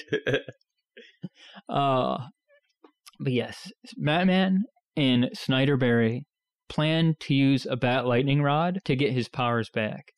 Um, it doesn't work. it just lightning shocks him. There's a funny gag with uh, Keaton Batman, and he says, "For for my Oh yeah. For the record, this is. I think this is insane. yeah." because he sets up a quote unquote science experiment, which I use quotes very it loosely. looks like a Frankenstein table. Yeah, he literally. So the Flash is like, "Yo, like a bunch of chemicals splashed on me, and I got hit by lightning to be the Flash. So let's just do that again." So they literally put him in like an electric chair of some sort hmm with chemicals by him. Not even timed that they're going to like splash on him in any way. They're just Yeah. by him, and they're assuming when he gets hit by lightning, they're all in glass bottles and they're going to explode, Yeah. and also not fill his body with glass shrapnel. yeah. They seem to be missing uh, steps. but instead they're just going to douse him with the chemicals and that's going to turn him into the flash anyways it does work which is now hilarious because they should just put batman in the chair and well, that doesn't work. What you need to happen is you need Supergirl a second time to lift you up and zap you with lightning in the sky. and then you need barry allen yeah, to and then touch you need to come back down with charred flesh, and then you need another flash to do the thing where you run your socks on carpet and then zap right somebody. which isn't what happened with the first flash getting his powers but that's that's fine Yeah, regardless they they know roughly how to make another flash with Right. a little bit more experimenting they could make superman the flash and batman Yeah. the flash yeah. A flash can make a Flash the Flash. So you can Yeah. just make flashes upon flashes. Just a tiny bit of experimenting. Like take an afternoon. You have three variables. yeah. Is it Barry Allen touching you? Is it Supergirl flying you into the sky? Is, Is it the chemicals the and the chemicals? lighting? is it all three? Get three fucking dogs. Yeah. Or honestly, for, Crypto. for the betterment of humanity, three people, if they need to be regular people, just pick three randos off the street. You don't want to do that. That's how you get reverse flashes. You get just some random felon, give them flash powers. well, I mean, you kill those even if they become the Flash. Well, they have You put them in like superhero a line. gas chamber. Okay. we get the next line, which is Keaton Batman says, "Let's get nuts." I honestly forget where that line comes from. I assumed it was from a prior Burton movie. I've forgotten Batman 89, but I saw a clip recently and the Joker's there next to him and he takes a fire poker and he smashes something and he says, You want to get nuts? Let's get nuts. oh, Joker says that? No, Batman says it. Why? Because What? he's just as crazy as the Joker, I guess. I will say Batman 89 had a ballin' soundtrack. It had the Prince soundtrack for no reason. It's the best. It's the best album Prince has done is the Batman 89 soundtrack. I'm not shitting you. I believe it. Have you heard Party Man? That song slaps. I want to party all the time, party all the time, party all the time. I know that's Eddie Murphy, not him. Uh, yeah, it's, it's, it's, not, it's not him. But but- that's Party Man to me.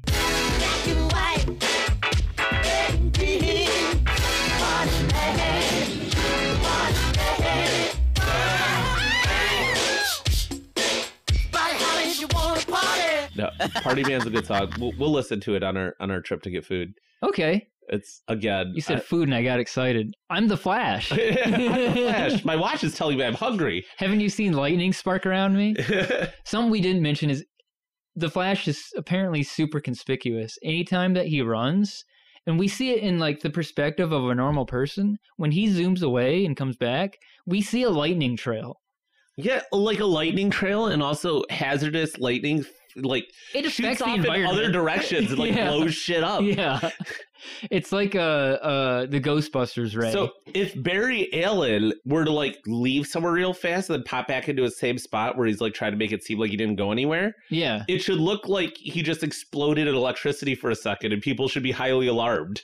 bookmark that. We'll touch on that in a moment. But next, what happens? They're in the Bat Jet again, flying out to meet up with Zod to beat his ass. And Batman's jet, the cockpit of Batman himself, stays stationary while the rest of the seats rotate. And I just thought that was fun to point out because there's no reason for it, and it makes the two flashes in the back seat sick. Yeah, it doesn't make sense. It seems like it would make it harder to fly. It seems like it would not be airtight, you know, It it like a cockpit needs to be. Right. Like part of you twisting helps you keep your orientation to the earth, and now you no longer have that. And the with how stability plane of is the flying. aircraft and all Yeah, kinds of And, and most importantly, it doesn't look cool. It's like at the very pointless. least, if something's stupid, if it looks cool, it doesn't matter. But it doesn't look cool. It looks dumb as hell because they're never shooting it from like an outside perspective where you're looking at the the bat plane do these cool like gyroscopic movements. we and do, it's we neat. do, we do see that when he's fighting the Kryptonian on the bat jet. Well, we see some of it external, and it's just But it's not flinging doing anything around. cool, even. Yeah, Yeah, it's just it's- flying externally. He and the could bat just like si- spinning. he could just be doing barrel rolls, and it would have the same effect. Yeah, it's hard to tell he's not. or If aileron. it wasn't for rolls. the up close view, you wouldn't Yeah. know. tangent, but still It's thought dumb. it'd be fun to point out. Uh, Flash says he can't kill. Okay, so the Flashes are strategizing with each other, and one Flash says. We can't kill Kryptonians, but we're both faster than them. So at least we can help out Supergirl by like distracting them. Next scene, he vibrates his hand into a Kryptonian's chest and he falls over dead. He doesn't fall over dead. I'm guessing he's just knocked out. Yeah, but it's same if but you he can could just as easily murder him. if you can put your hand in something, you can kill it. Right? Well, just like how he's able to phase, like he's able to break other objects with him. He phases uh, Dumberry through walls, yeah.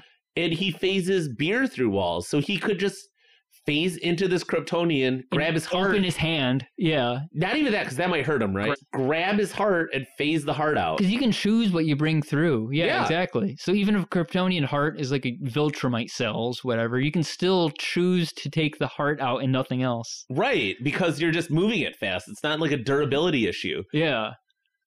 So that's something fun. That's some fun. Okay, so things go foobar.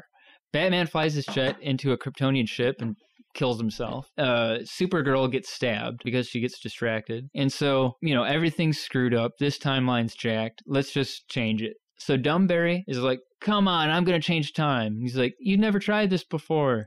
But then he does it on the first try. So both flashes end up in the time dome again. So all of a sudden, there's a character shift and a motivation shift for no damn reason. Because this is apparently an inevitable intersection in time, which remember, Barry only learned earlier today from a bowl of spaghetti when Keaton Batman said time has inevitable intersections. There's no scientific basis for this. He doesn't know. Yeah, it sounded like Batman was like, I used to work at CERN. I know a Yeah. lot about time travel. In my Like, time off from being Batman, when I stopped being Batman, I full up went into CERN, You- the yeah. Higgs boson. and Like, stuff. you can assume that Batman's smart, but like, time travel is highly theoretical. Like, even Yes. smart people would be like, this is how it probably works in theory, but it's theoretical. Like, we don't know. yeah. So Barry Allen, who even more so doesn't know because he is not as smart as Batman, is j- just after two times has decided this is an inevitable intersection and, it And cannot remember, be stopped. remember how the plot kicked off. He went back in time to save his mom, even though Batman said no, and that's been his motivation this whole time. But Right. now he's telling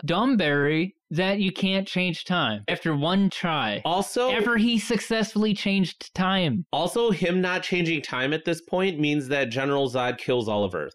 Yes. So you So- really can't stop trying. 'cause- You you can't stop trying, Barry. yeah. Uh, this is this is my least favorite thing, my least favorite plot thread. But, but, but, moving forward, they do go to a separate timeline, like a few minutes in the past, to try and stop Batman from dying, Supergirl from dying, and so they fail again. Batman, in a different way, dies after fighting a Kryptonian. Yeah, and Supergirl, Superwoman dies in another way. She's stabbed again, slightly differently. So this is now two times that they've tried, and Snyderberry has given up entirely. He's Yeah. like, I realize now after these two half-hearted attempts that this is an inevitable intersection. And Earth just dies. Yes.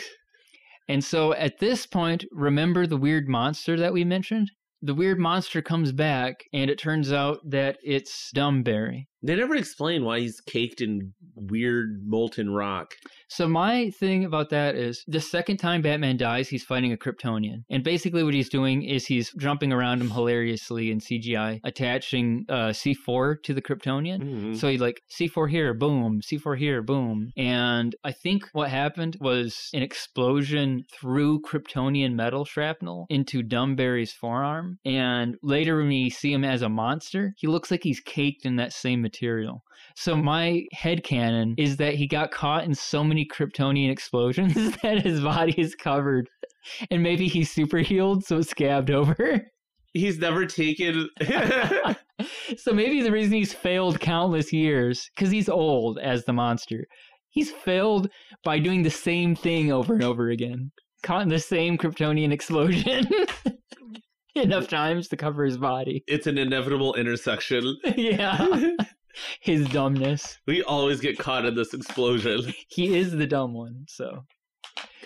And there's a little bit of a fight scene with Monster Barry, and he ends up punching Snyder Barry through the time dome, like through one of these walls of the time dome. And so, what happens next is amazing because I guess the time dome is trying to heal itself, but we see bubbles appear from that hole, and then there's different colored bubbles, and one of the bubbles is black and white, and we zoom into that bubble, and what do we got? We got the 1940s black and white Superman.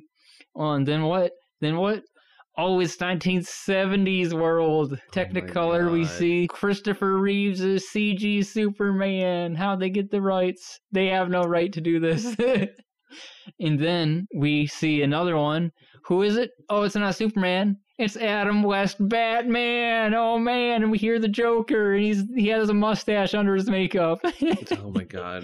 And but the best thing of all, and I don't care what anybody says, this is the best moment in any E movie. It's all been leading up to this. The DCEU was worth it because we see PlayStation 3 graphics, Nicolas Cage, long hair, Nicolas Cage, Superman. He's fighting a giant metal spider. That just made me sad that we didn't get to see that movie. That movie really should have been. Yeah, I know.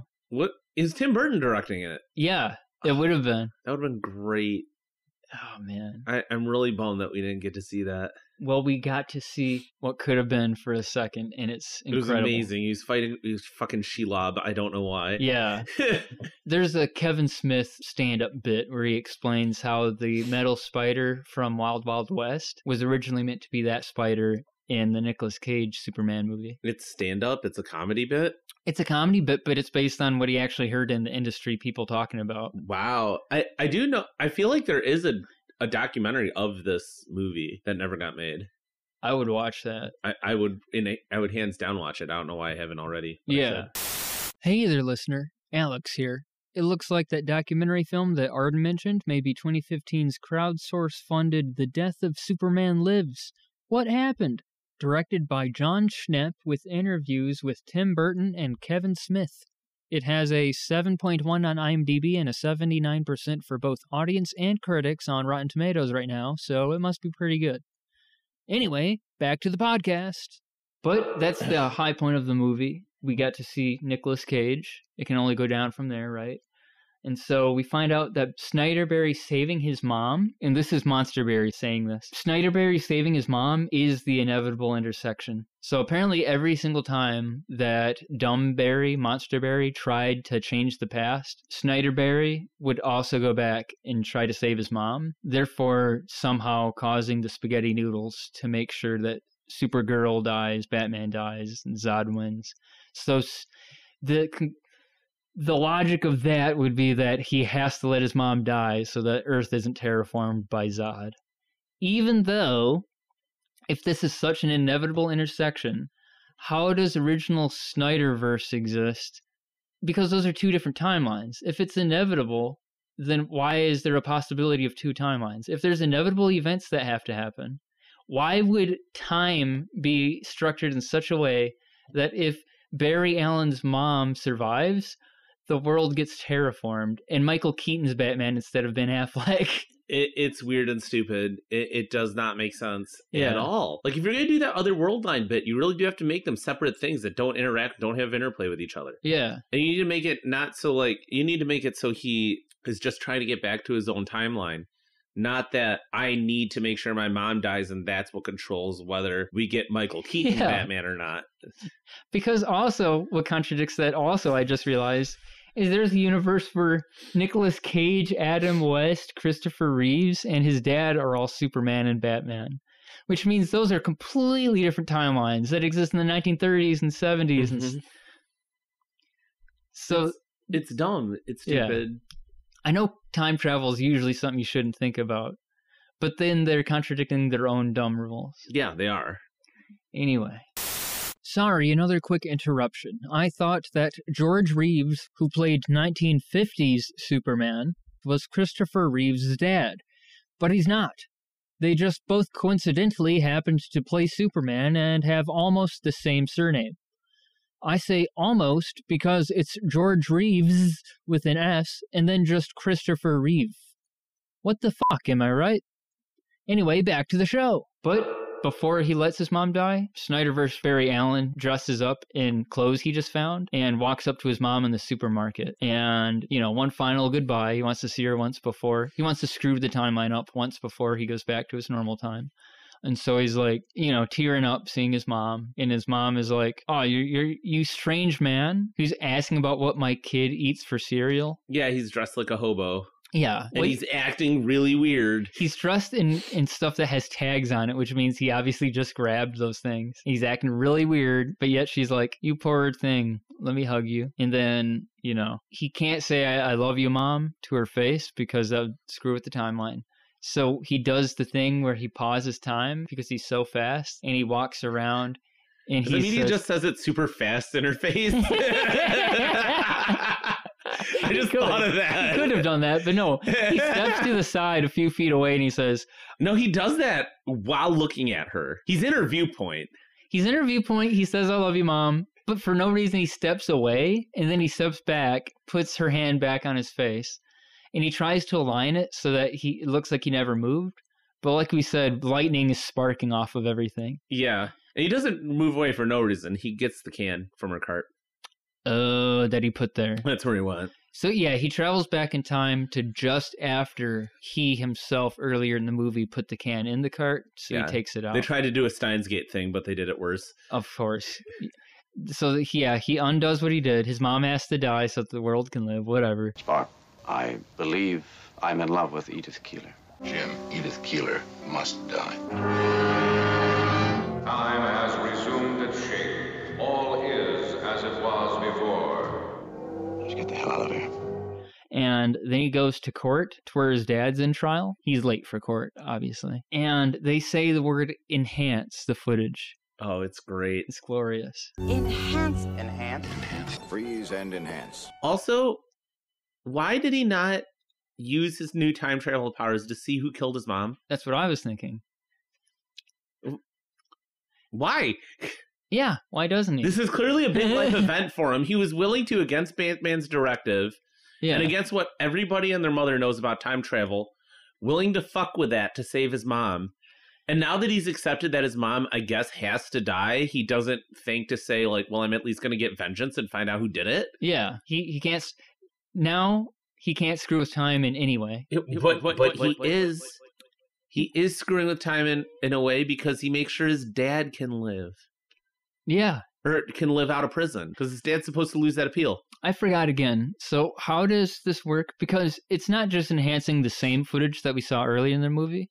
Because earlier in the movie, the whole thing in the court was like, well, if we could see that this is his dad in this grocery store, that would absolve him of the crime, even though the crime happened moments before his dad got there, which the only eyewitness is young Barry, and so. it- it- Still, his mom could have died at any point while he was in the store or traveling to the store, or he could have killed his wife an hour after he got home from the store. But still, for some reason, the the smoking gun to absolve his dad is this footage of him looking up at the camera. But it's not the same angle. It's like, oh yeah, that's right, you told me. It was because the can is like on a higher shelf. Yeah, he moved all the tomato cans to a higher shelf. So when his dad comes to the Yeah. store to get tomatoes, he has to look up. So you're right. He does screw with time. It's just if it's going to save his mom's life, he wants nothing to do with it. Yeah. so that's good. His dad's from Office Space is But to be fair, he fucks it up because again, time is retrocausal, and he makes sure that his dad Yeah. wins the appeal. So now we have Batman. Yep. So something's wrong. His dad, he's off the appeal. He screwed something up in time. We don't know what yet. So he walks out of the courthouse and a car pulls up. Who's it going to be? Is it going to be Bob Batts? Is it going to be Ben Affleck? Nope. Who steps out? It's George Clooney. I freeze. I'm Batman. which I was, I, I don't know. I guess that's neat. I, I don't particularly care. I love it because it turned the Snyderverse into the Burton verse. You mean the Schumacher verse? Yeah, Burton into Schumacher verse. Now there's an Iceman who's he's the ZU Canonically? Batman. yeah. That canonically, retroactively, puts Arnold Schwarzenegger in the DC cinematic universe. Yeah, and Uma Thurman. and Jim Carrey. Uma Thurman, another person who just reveled in being bad. Why is a bad lieutenant so bad? And I said to him, Nicholas, you know, there's a bliss of evil. Go for it. Yeah, so good. Such good cheese. I'm the cock of the walk, Batman. hey, big boy, maybe I like you instead. Mm, so young and virile, Robin. So good. Yeah, so, but they, I guess they didn't establish the new DCU cinematic universe. I guess it just ended this universe. Not that I give a single hollow fart. Me neither, but I thought it would tie into it somehow, you know. But no. Um the credits roll and Arden like this cuz it's a doggo, a puppers. Oh yeah, he is just the best boy. Fallen, in Fallen. slow motion. He's like some mix between a basset and I don't know a collie, but it it's pretty adorable. It's the only time the CGI really like hit it off. It's not great CGI either, but it's a cute puppers and it's fun. It's like Dreamworks. Yeah. He's like trying to eat burritos and stuff in midair. And this is from the earlier hospital scene where the hospital's falling. So we see a baby. He hugs a baby and then it goes away. Yeah, it is really good. Yeah. And there is a post credits for this dead universe. And we see Barry Allen walking out of a bar with Aquaman. Aquaman is pissed drunk, but Barry's trying to explain all the time travel stuff. And Aquaman falls in a puddle. And Barry's just totally willing to leave his friend Aquaman to drown in this puddle. You want to drown? He's Aquaman. Does he have gills? I don't know. I guess he can breathe underwater. I think he could breathe underwater. I mean, he could talk underwater, so I like to imagine he would drown in that puddle because he's not, you know, conscious. So, he's using his lungs and not his gills. yeah, I don't know that he has gills, but he he can magically breathe underwater. but yeah, I think it's magic. Yeah, but yeah, he calls him bro something. Something. I don't really remember. Hop, hop, Poseidon. But anyway, he is- just leaves Aquaman face down in a puddle, and the DC extended universe ends. Yay! Movie over. Woo. Clap. You don't have to clap. Please clap. Please clap. Yay. That concludes the breakdown, folks. All right, our, now it's time for our final segment entitled Did We Hate It? I wish I watched Fast X instead. I'm Dante. I'm Shantae. so, Arden hated it. Out of five stars, what would you give it now? You previously gave it one. I don't know. I'd probably give it a two. I don't know. It was the worst kind of so bad. Like it wasn't like funny. There were good parts. There were decent funny parts, but I mean, it wasn't like funny bad. Know what I mean? I'll even one and a half. I'll give it a, a two. Seemed too high. I'll give it a 2.8. Wow, you almost give it a three. It's an it's an average movie. It is an average movie to me. Yeah, Okay, out of 100 somethings. I'll give it thirty-two stub toes. Yes, that was the scale.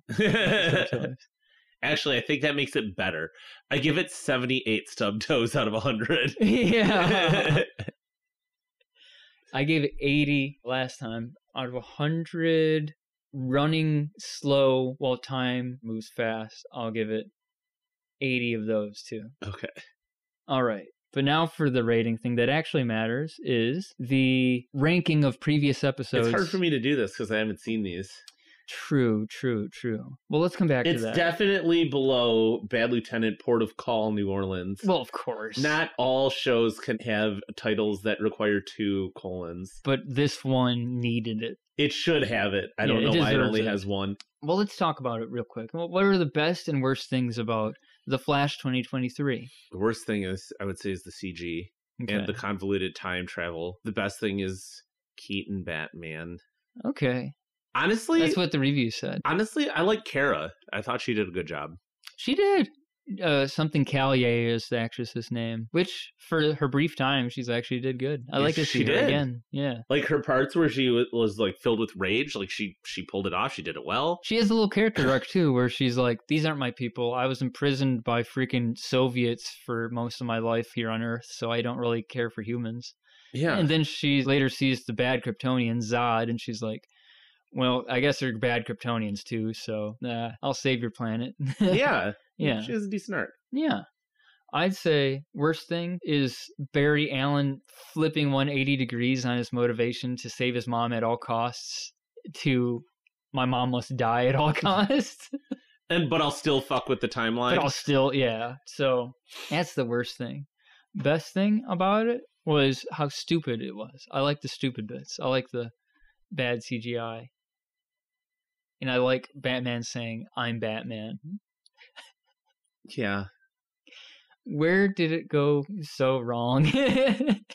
How about we extend that to the DCEU as a whole? Yeah, it's the whole bloody thing. I mean, you fix the DCEU by effing planning it and Putting somebody who didn't do Watchmen in charge of your fun, happy go lucky Superman character. right, but I, that can't be And the undone. universe. so you just sit back and you're like, we're not going to give a shit what Marvel's doing because they keep doing things like They're way always- late for Marvel. Like they're doing Right. their Spider-Man Homecoming, I think, and into the Spider-Verse movie now with the Flash and with characters we don't care about. Like They're always playing Honestly, catch up. They're a trend behind. They're playing catch up. They're a turn Yeah. behind. Just do your own thing. Tell a good story. If you're gonna make it gritty, make it gritty, but lean into it and have fun with it. Regardless, have fun with it. I feel like the studio is way too involved. Which, to be fair, like the studio is heavily involved in these Marvel movies, but let's not forget Kevin Feige. This was like very much so like a passion project dream for him. This dude was a dreamer who thought Marvel could be cool and mainstream, and he fucking did it. Yeah. So while they still have a lot of studio involvement in those Marvel movies, the person in charge of that is true and real. I And think the believes. keyword is planning. and Uh, plans. The person here does not. so I'm also struggling to think of a theme or a lesson because it seems to me It didn't that- have one. Barry Allen didn't learn it. Yeah, because like you He's- said, he's- if anything, the theme could be like you can't change anything, so just lay down and give up. But then he still changes time, so it undercuts its own lessons. Yeah, no, the this movie does not have a lesson. I don't think, No. or a theme. Its its theme is isn't it cool that you're seeing things that you know? It's very much so And it is. Memberberry movies. They're right. They're correct. It It's is like, cool. Oh look, the 1930s Superman, black and white. You know that there is a black and white Superman. I bet someone in this theater does not, but you do, and you are gonna clap your hands about it. I clapped. I saw it and I clapped. I clapped. I clapped when I saw it. A T A T. A T A T. I know you wouldn't recommend it, but who would you recommend it to under what circumstances? Um, I would recommend it to people that I've placed in a saw trap. Oh, what? they have to watch it in its entirety, bef- or else the bear trap will snap their heads. And then they see um, Christopher Reeves and they clapped. Yeah, they have to resist the urge to clap. Yeah. He Sawman puts the, um, them super fans yeah. in there, and they have to not like. you seeing do it. nothing but waste your life watching these things that the corporations put out for you. you look at needless dribble and you clap just because you recognize it. You harass the studio into releasing the Snyder cut. And then you don't even like it when you get it. this is what you deserve. Go watch that. Get back to me. All right, so let's rank it. As you said, Bad Lieutenant, Port of Call, New Orleans. It's not going to beat that out of the top spot. So let's. Um, What's Super Mario movies? Super Mario Brothers movie part two. so Super Is Mario that Brothers? the one with the the new one where um, Bowser sings the Peaches song? Correct. Which every time it's, I've not seen the movie, but every time someone's like, "Yeah," and Bowser sings Peaches, I just imagine Bowser just being like, "Sucking on my titties." Better Every- movie. every single time, I'm like, "He sings what?" I thought this is a kids movie. Huh? What? and you're correct. That is what happens. Oh, perfect. Yeah. All the time. All the time. Fuck the pain away. Fuck the pain away. Fuck the pain away. Fuck the pain away. Um, so you haven't seen that. You have seen Batman and Robin, 1997. You have seen the. I don't Batman- like it as much as Triple X. Okay, so Triple X is above it. I which feel like- means it's by default. Is Below that. Morbius really that bad? You'd rank it 13? Okay, audience. Getting morbed isn't that like way higher up? we will okay let's i'll read through this list real quick so right now the list as we have it from best to worst is Bad Lieutenant Port of Call New Orleans, then Batman and Robin 1997, then The Batman, then Jurassic World Dominion based on nostalgia alone, then a tie between Fear and Loathing in Las Vegas and Soldier starring the badass Kurt Russell as Todd Soldier, then Super Mario Brothers movie part 2 2023, then 3X's with Van Diesel, and then Blood Freak and then Carnosaur and then Kroll, then The Guyver, then Super Mario Brothers part 1 1993, then Morbius, then Donnie Darko, then Gummo, or like Gumno, am I right? Hell yes. and then Old Boy 2003. So yes, Morbius we put low on the list because we tried to separate the meme, and all we're left with when we do that is Jared Leto in a mediocre film. That's part of the fun. That's a movie where you're laughing at somebody. He Okay, he- so we can make a. I'm separate not list. asking you to retroactively We're gonna- change we it. have a third list now. I, I am just intrigued because I have not seen it, so I'm just asking you questions on it. Because like I always thought it's like Jared Leto is the Tommy Wiseau of acting. He thinks he's amazing. No one, to my knowledge, thinks he's a good actor, and he's the only one not in on the joke. yeah, he sucks. I He hate him. played this stupid vampire movie serious Which And- Blade could do. Yeah, he played the Joker serious, and you're not supposed to do that. Yeah, yeah, he took the role serious. Um, so yeah, you like Triple X more, right? yeah. So I I've seen Blood Freak. You have? I I have not seen the entirety of the movie, but I know of it through watching like a best of the worst or something. no, that one's meme quality alone makes it higher. I'd say I'd rather Yeah. watch. I'd put it above Super Mario Brothers Part One. Yeah, yeah. So I I haven't seen the other movies between that and Blood Freak, so I'll let you place it somewhere in between those. Hmm. All right, you know what? Since Nicolas Cage is in it, I'm gonna put it just after Triple X. It is a perfectly average movie in my opinion, Nicholas Cage is in it. and this is just about the middle of the list. Okay, and if we are going to retroactively swap the orders around, can you put Old Boy 2003 to best? That will never happen and can never happen scientifically, causally, on the quantum level of our reality. Even more fundamental than Newton's laws is that Old Boy 2003 has to be the lowest ranked thing in Uh-huh. existence. You truly have anti-taste. this is proven If it. that's We've come the full case, circle on I the am review. fucking proud. I remember when I first saw that ranking, I'm like, "Oh, you saw Spike Lee's Old Boy?" And you're like, "No, that's the 2003 version." I'm like, "Wait, There's no way I couldn't the like good it one?" less. All right. So we have Michael Keaton, Batman 3, The Flash, is the new number eight between Blood Freak and Triple X. All right. And now it's time for fun segments. Let's do fun segments.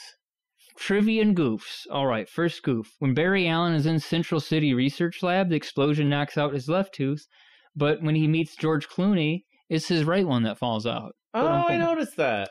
Yeah. It's pretty dumb. It is dumb. The first time young Barry runs at full speed, his clothes burn off, but each time he runs at full speed in his regular clothes without his flash suit, they don't burn off after that. Oh, yeah. Uh, even though Kara Zor-El, who's Supergirl, has been a prisoner of Soviets since she arrived on Earth, she loses her Russian accent after her first few lines of dialogue. I would add that she speaks English, period. Uh, yeah, yeah, that's a good point. Unless her pod teaches Zod can, her. Zod can speak it though. They must have universal translators. Yeah. Yeah, or they just speak English. they speak English. They write different, but they speak English. Yeah. they, they have weird symbols, but this weird symbol just means A. and this- yeah. Uh, Michael Keaton's original Batman suit was infamously restrictive, forcing him to move his entire body to look around. For this movie, the costume designers actually did try to create a more flexible suit that allowed for greater range of motion. But when Keaton first tried it on, he insisted they make it stiffer. Hilarious. he knows what the fans want. He does, and he's correct. I clapped. Yeah. Michael Shannon was hesitant to return as General Zod because he was very upset with the circumstances of Zack Snyder's exit from the franchise. He finally agreed after Snyder gave him his blessing. Suck up. Wow. In contrast to the infamously troubled production of Justice League 2017, Ben Affleck said he actually had a great time reprising his role as Batman in this film. Because he was largely CGI. And he didn't have to do much, probably. Yeah. he, had, he had to shoot one scene. Because I think part of the reason he hated Justice League 2017 is because he had to come back for reshoots and stuff. yeah. I wouldn't complain about a paycheck and being in one scene and then they CGI me in the rest of it. I wouldn't complain about being Batman and doing reshoots. Oh, shot in yeah, the either. fucking movie. I- I- it's, it's funny how you lose perspective on that stuff. yeah. Your job is dressing up as Batman. That's pretty neat. Yeah. It's not like Wizard of Oz back when like they burned the Wicked Witch. They set her on fire literally and then she came back to work cuz she wanted to keep working as an actor. Yeah. This film was first announced in 2014 and finally released in 2023. Its development and production spanned all 9 seasons of the Flash 2014 TV series. Someone they could have got to be second Flash. yeah, or just The Flash instead of PR Nightmare Ezra Miller. yeah. In 2009, Jamaican sprinter Usain Bolt set the world record in the 100 meter sprint at 9.58 seconds. Neat. But Henry Cavill filmed a cameo as Superman. But it was cut after James Gunn's new DC universe was announced, and plans for Cavill's return to the franchise were canceled. He was paid two hundred and fifty thousand dollars for the cameo. Holy cow! Wow. Why didn't they just use it? Because they have a new universe. Because they're resetting the universe in Why are they this getting movie. rid of the one thing that's cool about it? Henry Cavill does a good Superman. He, oh yeah, everybody basically agrees he looks the part. He's passionate about the role. He did a good job acting with what he was given, and plus they reset. They made him George Clooney Batman at the end anyway. They could have showed Henry Cavill earlier, and then just he doesn't show up later. And Yeah. Or they could have they could have still had him be the Superman. Not everything changes. yeah, Barry Allen was still the Flash in the fucked up weird timeline where Zod wins and you have a Supergirl. Like and there's still an Aquaman two coming out, and I think Yeah. that might still be part of this new. Well, anyway. Andy Muschietti recorded and shared the moment he told Sasha Callier, Andy Muschietti being the director, uh, told her that she's going to portray Supergirl in the movie, bringing her to tears. I imagine he was also like pinching her and stuff. After the DCEU had been scrapped in 2022, James Gunn slated that this film, along with Aquaman and the Lost Kingdom, uh, Aquaman 2, will serve as a soft reboot to the DC franchise, which will now be known as the DC Universe. Any other DC films or shows that occur outside this new timeline will now belong to a universe called DC Elseworlds. The DCU will be led by Gunn, which makes sense for like Jonkler, the Joker movie with Joaquin Phoenix, Joaquin, Jacquin. Oh. So I guess that'll be considered. I wanna Elseworlds. see- probably the Batman. I hope in the sequel for the Joker, he has to go up against Batman. Yeah. Because I always just think like Batman will fuck this dude up. He's just I like know. a crazy guy. this iteration of the Joker is a tragic comedian. He he does he he can barely function as a human being. Yeah. Let alone fight the world's most powerful man. Yeah. this is director Andy Muschietta's f- eh, first horror non-horror movie. I was gonna say this is horror for sure. I butchered that sentence. Tom Cruise was one of the first people to see the film, having been sent a copy of it months before its theatrical release. He screened it at his home in Beverly Hills and loved it so much that he called director Andy Muschietti to congratulate him.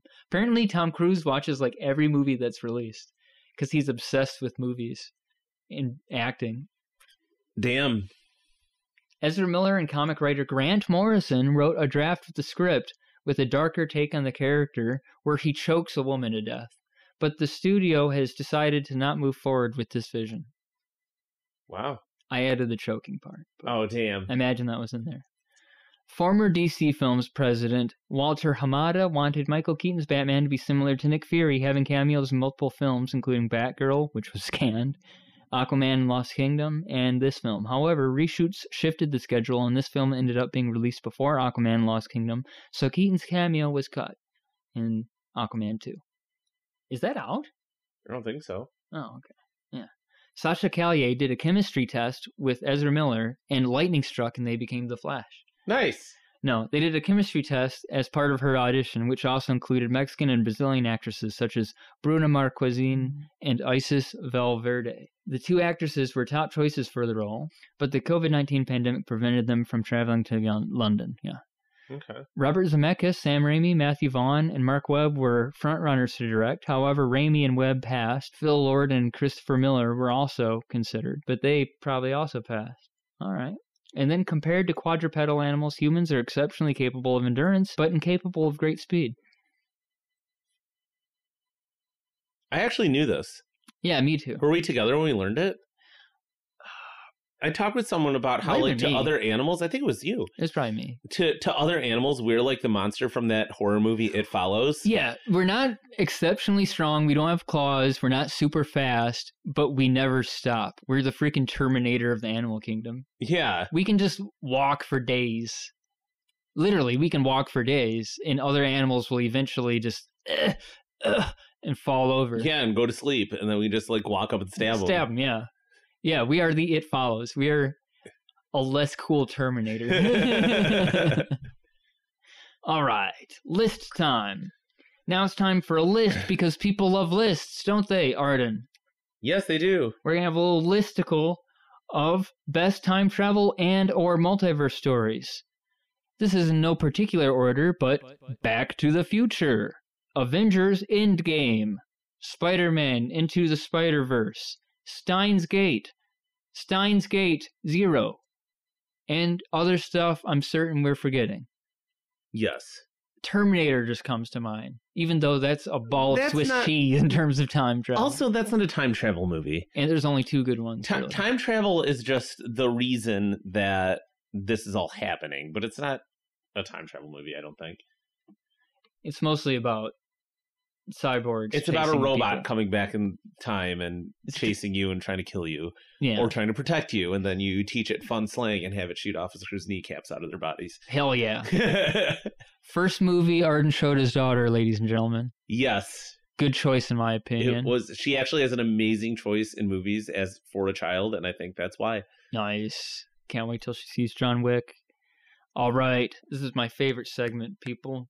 It's who would win. This is a no holds barred live improvised battle royale in which characters from the current episode face off against those of previous episodes.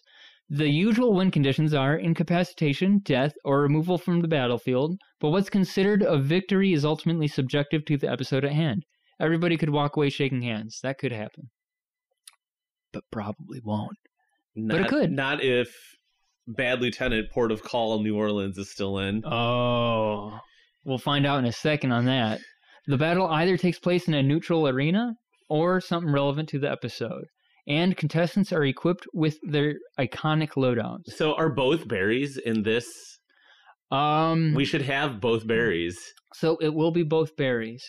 I was thinking maybe for the arena, it could be Wayne Stadium, since this is becoming a Batman podcast, since Batman's in 20% of the episodes now. Okay.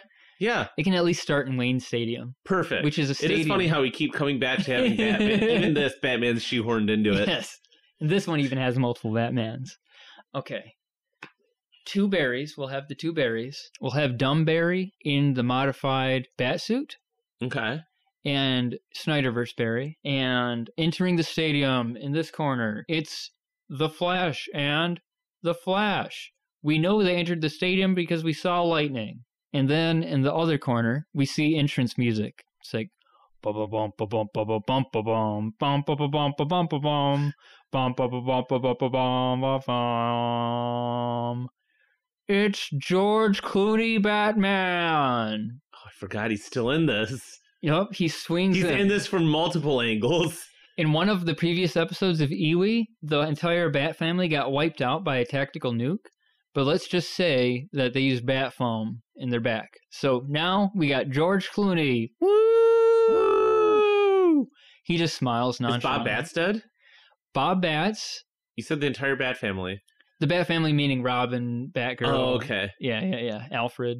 All right, so Sorry, I just think of the time where Bad Lieutenant just put a barrel into his mouth accidentally. so that's this other corner is George Clooney Batman. He didn't let Robin come because he's disappointed in him as always. And Batgirl is out racing motorcycles. okay, perfect. So it's just George Clooney Batman. But what's this? In the third corner, dun dun dun dun. dun. It's Bob Bats, folks. He knocked on the door, and the bouncer didn't let him in as Bruce Wayne. But for some reason, he did let him in as Batman. He's already worn down from being shot by all the guards on his way here. So Bob Bats is winded from having a full-on fight already. He's winded. Yes. He's at 50% power. and He's been shot by fully auto machine guns. And... he's been killed before. So he's back. He's back. And and uh so we got two Batman, we got two Flashes. This seems like an even matchup, two super metahumans and two Batman. So, what happens is this is going to be a fair fight, gentlemen. We're all here. We're all here. We're we're friends. Friends from different universes. Uh, we're gonna shake hands. They shake hands, and then and then th- they all shook hands, like you said. That was They looking shook at them hands. Oh, all shaking hands. Okay, yeah, they shook hands. And they're about to leave. They're about to leave. But in the fourth corner of the ring, who comes in but Nicolas Cage from Bad Lieutenant, Port of Call, New Orleans, with his freshly polished revolver and a nose full of cocaine. He approaches Ezra Miller and he goes, "You there, you? I I saw you do a crime." So you And did a the- crime. I saw you steal a hot dog earlier. and then he's going to pull both berries aside and then one berry knows that the only way to, to get out of this is to start unbuttoning bad lieutenant's pants and he goes down before you know it. you just see a flash of lightning. All of a sudden, Bob Bats takes the revolver out of Nicolas Cage's hand, puts it in his mouth, and blows his head off. Revenge, baby. But, But- out of the multiverse, because Barry runs through the time bubble, comes Superman Nicolas Cage. yes who also since time is retrocausal Yeah. also is a cop he is who's coked up in his and and his has place. a 44 This is a uh, Wayne Stadium offshoot that's in New Orleans. Port of Yes. call. so we we have retroactively merged Superman with the bad lieutenant. He is a bad lieutenant, Superman. and using his super speed, he shoves the barrel into Bob Batts' mouth so hard it knocks out his teeth. and The barrel goes through the back of his neck, and, then he pulls the trigger because Dumberry into Dumberry's knee. Yeah. Because he's not good at dodging bullets. He doesn't pay attention. So Dumberry's knee is blown out. Bob Bats is unfortunately dead again. I didn't say he's dead. He's not dead. Yeah, you're Yeah. right. He's not dead. he's not dead. Just has a hole in the back. He's ah ah ah. So Medicine Alfred, could help that. one of the Alfreds, uh, he he runs up, puts some bat foam on him, but he's down for the count. He's carted away. He's out. Okay. And and then other Flash needs to be carted away. Dumberry needs to be carted away because, as Yeah. we saw in the movie, he can't do anything if there's a bullet in his knee. If he's been shot in the leg region, he cannot act. Yeah. Other Barry gets down on the ground and starts rolling around the arena. Like fast or normal Very speed? fast. normal speed. No, normal speed. Because remember, he needs a build up to go fast. He he doesn't have a build up. He's just so right now he's just rolling around. The other characters are jumping out of the way. also normal speed. yeah. George Colleen just kind of jumps up on one foot, then another. Port of call Superman could fly, but he's also on the ground jumping over Barry as he rolls by. Yeah, yeah. Protocol Superman. Has he done cocaine? Yes. Yes. Copious amounts of it. Oh, n- that affects Kryptonian physiology? It probably makes them more intense, I would imagine. Yeah. Oh no. This is the same day that Barry got his powers and the same day General Zod's invading.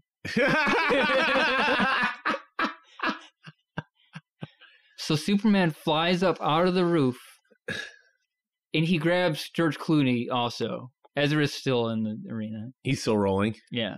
But Superman flies and then he finds uh, a club and he waits outside the club and then he harasses a couple and he says, I bet you got some blow in there, don't you?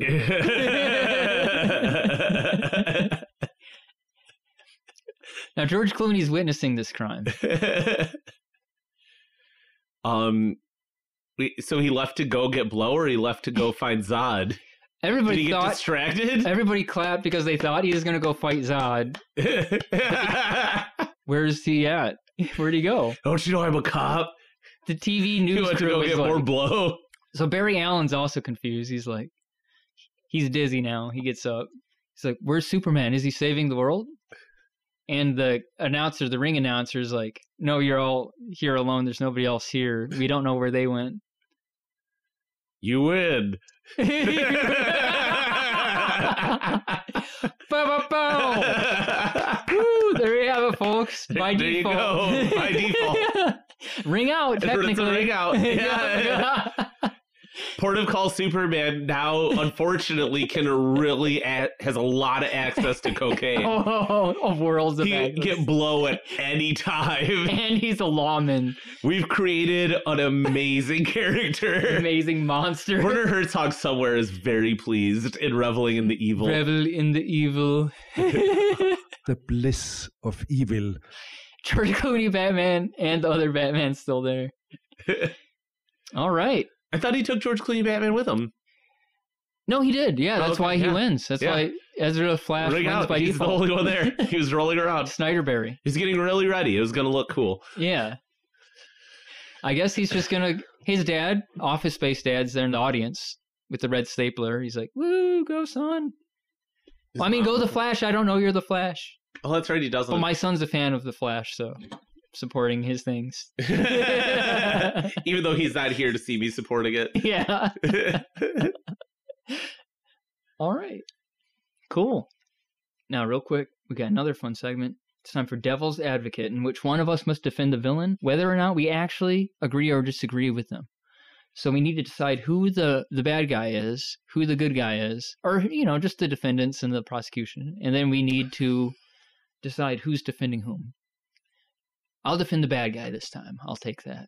So, who would be the defendant? Who would be the prosecution? Zod is an obvious choice for bad guy, but it doesn't have to be Zod. No, I think the bad guy. in Oh, it this could be case- Barry versus Barry. I was going to say, I think the bad guy in this case is Snyder Barry because he thinks that despite having this wonderful timeline power, Oh my that god! the world can't be changed I have to defend. and he this. needs to give up. Uh, even though he doesn't even give up, yeah. Uh-huh. he does still F with time because he just doesn't learn his lesson. okay, so this isn't a regular court. This is a time court of some sort. Is there some kind of time character in we DC? call it time court. This is Doctor Manhattan presides as the judge Yeah, of time court. of time court, and James Gunn is there for some reason too. He's taking notes. He needs to learn. Yeah.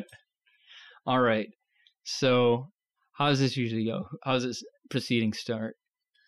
Well, I would have an opening statement of discussing how the Flash in the end is I guess it's defending the action. So um he made a horrible decision to cease trying to stop time because as we know there are multiple world lines and by abandoning the one it, the multiple ones in where Zod takes over the planet he's doomed multiple timelines to die So, this is essentially mega negligence. Yes. And he 100% knowingly allowed this to happen, even though he has the power to change it. And you might say that he made the decision that time cannot be stopped and everything is inevitable. But however, he still did not leave time to being inevitable. He ruined his own timeline by still not learning his lesson and altering the timeline by allowing his dad to win his appeal by changing the location of the tomatoes on the shelf. Also, what a shitty dude for not just finding out who killed his mom. also, what a shitty dude for altering the timeline to a point where he still had to have his dad spend 13 years in prison. All He couldn't have done a little better. My turn? yeah. um, um, I am, uh, Are you like Jiminy Cricket or I'm, Kermit, Kermit D. Frog of Time Court here? I'm a, a sprite from the fifth dimension. I'm representing my client, Barry. Um, ladies and gentlemen of the jury. also known as Shit Heel Berry. Irrelevant, irrelevant, Your Honor. Fine move to strike. Fine, I don't care about human matters. I'm Doctor Manhattan. he just used to sit on bars for a while. That's why he needs James Gunn Naked. there. James Gunn cares. you think he has a robe, but he's only at the top half and he stands up and his blue dick is just hanging out. Blue, dangling ball naked, dude. Yeah. All right, all right, ladies and gentlemen. So, my defendant here, this is just Barry Allen. As you can see, he's a regular awkward boy. He has social anxiety. Objection. He's not regular. He is a superhuman that could go back in time. Okay, granted. But who here hasn't developed superpowers in Time Court? We all are aware this is a, a, a strenuous thing on a young man. Some sometimes you might go to Hawaii and choke a woman or throw a table at somebody. It all happens to the best of us. But Has it happened to Mr. Flash?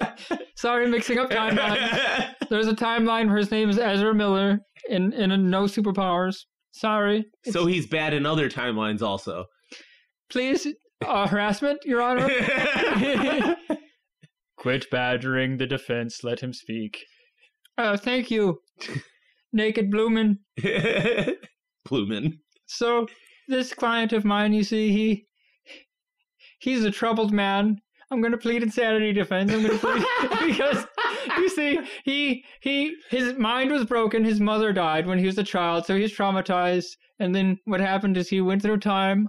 He saw himself, and then he found out that his uh, his mother. Granted, he didn't really give it that hard of a shot. He didn't try that many times to defend to save his mom and Supergirl and Batman. He tried But- twice. But to be fair, um, a lot of the blame has to lay on Michael Keaton Batman here because he filled my client's head with ideas of time spaghetti. that I know this makes no sense, but my client respects Batman a great deal and he believed him for some reason. So obviously time doesn't work that way. You know this, I know this. but my Everyone client- in Time Court knows that time can't be diluted to a pile of spaghetti. People assume that time is a strict progression of cause to effect, but actually, from a non-linear, non-subjective viewpoint, it's more like a big ball of wibbly-wobbly, timey-wimey stuff. But you see my client over here, he's crying. It's more like an acorn. Time is like an acorn. Time's like a box of chocolate. Time's like a box of acorns. You go back in time, you never know what you're gonna get. You might bite into an acorn. and you say, "Hey, I thought this was chocolates." I am dumb though. So anyway, yeah, that's what I'm saying. My client is stupid and insane. and the judge, you know, Doc Manhattan's about to say like, "That's valid," but then Ezra Miller, uh, chokes a woman. He chokes a woman. He's choking somebody in the courtroom. Sometimes you can't help the action of your client. Yeah. He's like, oh my god. Oh, f- shit. Oh my god. I told him to just go through one jury trial without that. yeah. I've been sentenced to be a public defendant for two eternities. Fine. he just shrugs. What's Doctor Manhattan do? Oh, uh, he, Dr. Manhattan really can't be bothered with human matters again. he really needs to, he's really wanting to leave and just go to Mars and sit on a rock. For some reason, when he's in Mars, he does wear a Speedo to cover his shame. so he says, Yeah, yeah, insanity sounds fine. Send him to the time loony bin and let's go. Okay. so they send Ezra Miller to the time loony bin. Oh man. So he's in a goofy universe now. It's a bunch of kooks. Yeah, he's like the all the best parts of Who Framed Roger Rabbit only. Yeah. All right. And he's just there now. That's where he lives. So congratulations on winning the fight, but sorry about that. Yeah, insanity's kind of a hollow victory. All right. Well, that wraps up this episode for the most part. Um, what have you been watching? You been watching anything? Enjoying anything? Reacher two. Oh man, Reacher's a big old boy. He's a big boy, big corn fed Big American, boy. Oh, cornfed. Look how big you are, you kaiju ass boy. Just such kaiju. Scientists noticed a strange phenomenon over the horizon of New York City. They believe that the gravitational pull of some supermassive object was causing light itself to bend, and upon recalibration of their optical detection equipment were able to determine that it was because Reacher Season 2 is now available for streaming on Amazon Prime. No, I've I've been playing fighting games. I've I've reignited my love for fighting games. Oh yeah. Um, Mortal Kombat One is super great, and I'm looking at getting the new Street Fighter. Okay. So it's it was a good time. I haven't been watching too much. I don't think I've seen any shows other than just recently watching. No, I've been watching What We Do in the Shadows season five. Oh yes. You- Man, I've been meaning to, and you finally got me to watch two episodes, and that's we can watch some later. I Yeah, love that. Show. I mean, I'm gonna cook some dinner here. We can watch another episode of What We Do in the Shadows. heck yeah! Yeah, let's do it. I've been let's watching. do it now. No wait, hold on. Episode's not over yet. I watched Indiana Jones Cinco, Indiana Jones Five. Cool. It's pretty good. I liked it. Liked it more than the previous one. No spoilers, but it's kind of hilarious what they did to Mutt Williams, the Shia LaBeouf character. Ooh, I can't wait. You have to watch it to see. And also, I've been playing with VR or virtual reality. Yeah, welcome to the world of VR. Plug me in, operator. I'm in. Not like this.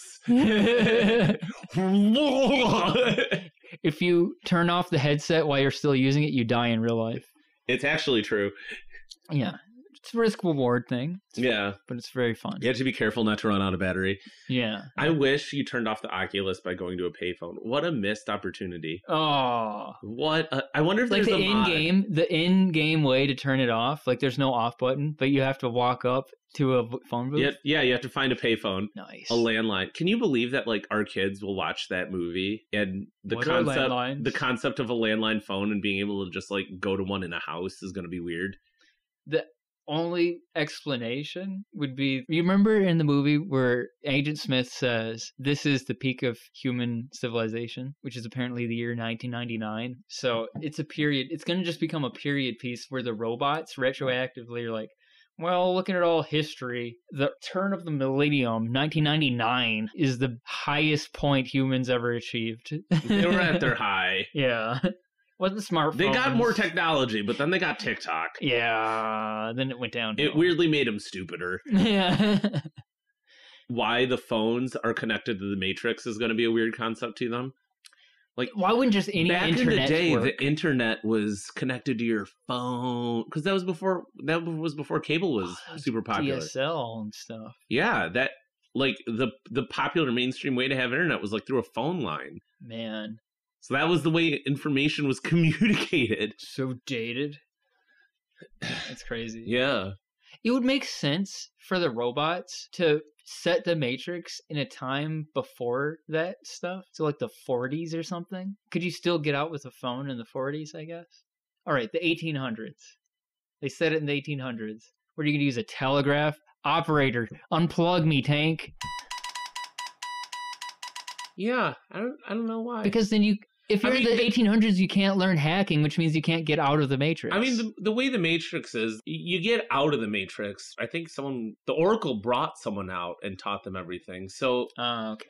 the Matrix is just a front for everything else. So even if they had it in the past, like there would be a version of the telephone that would serve as the hard line into the network. And, uh, I, And it would be a telegraph, or it'd be y- you know something. It'd, it'd be like like the paperboy, even if it was before phones. You know, it'd be paperboys, yeah, maybe they just find and you some talk to link, them, and then Yeah. all of a sudden you wake up in the world. Like it would be something.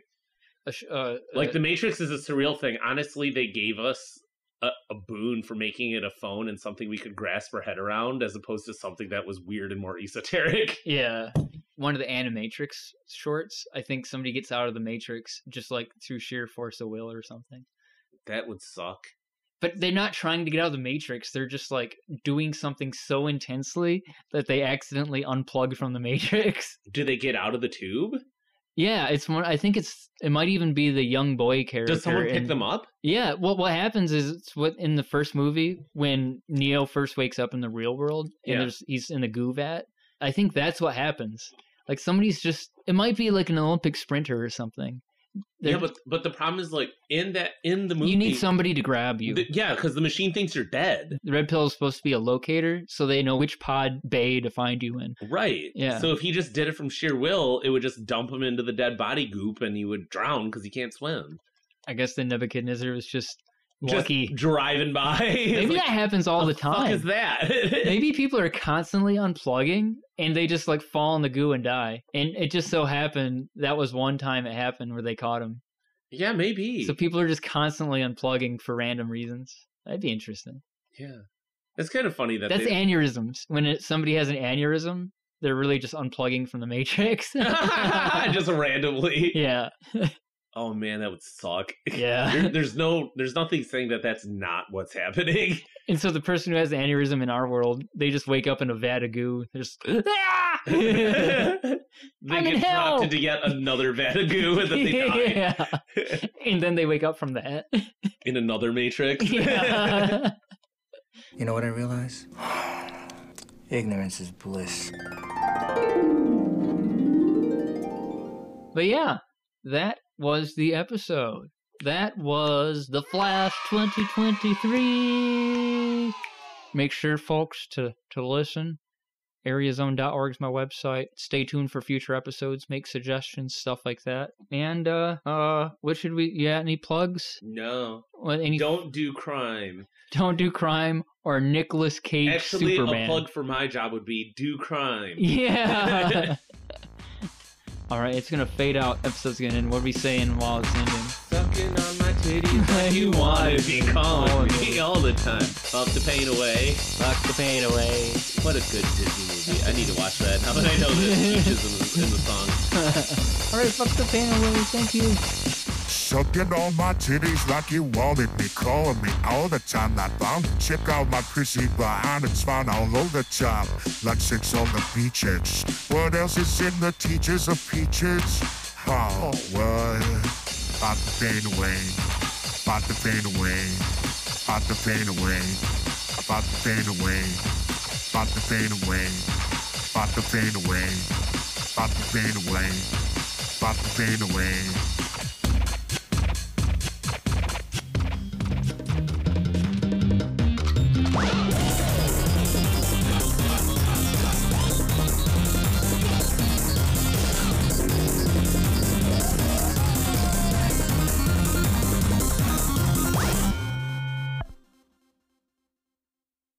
Fuck the pain away.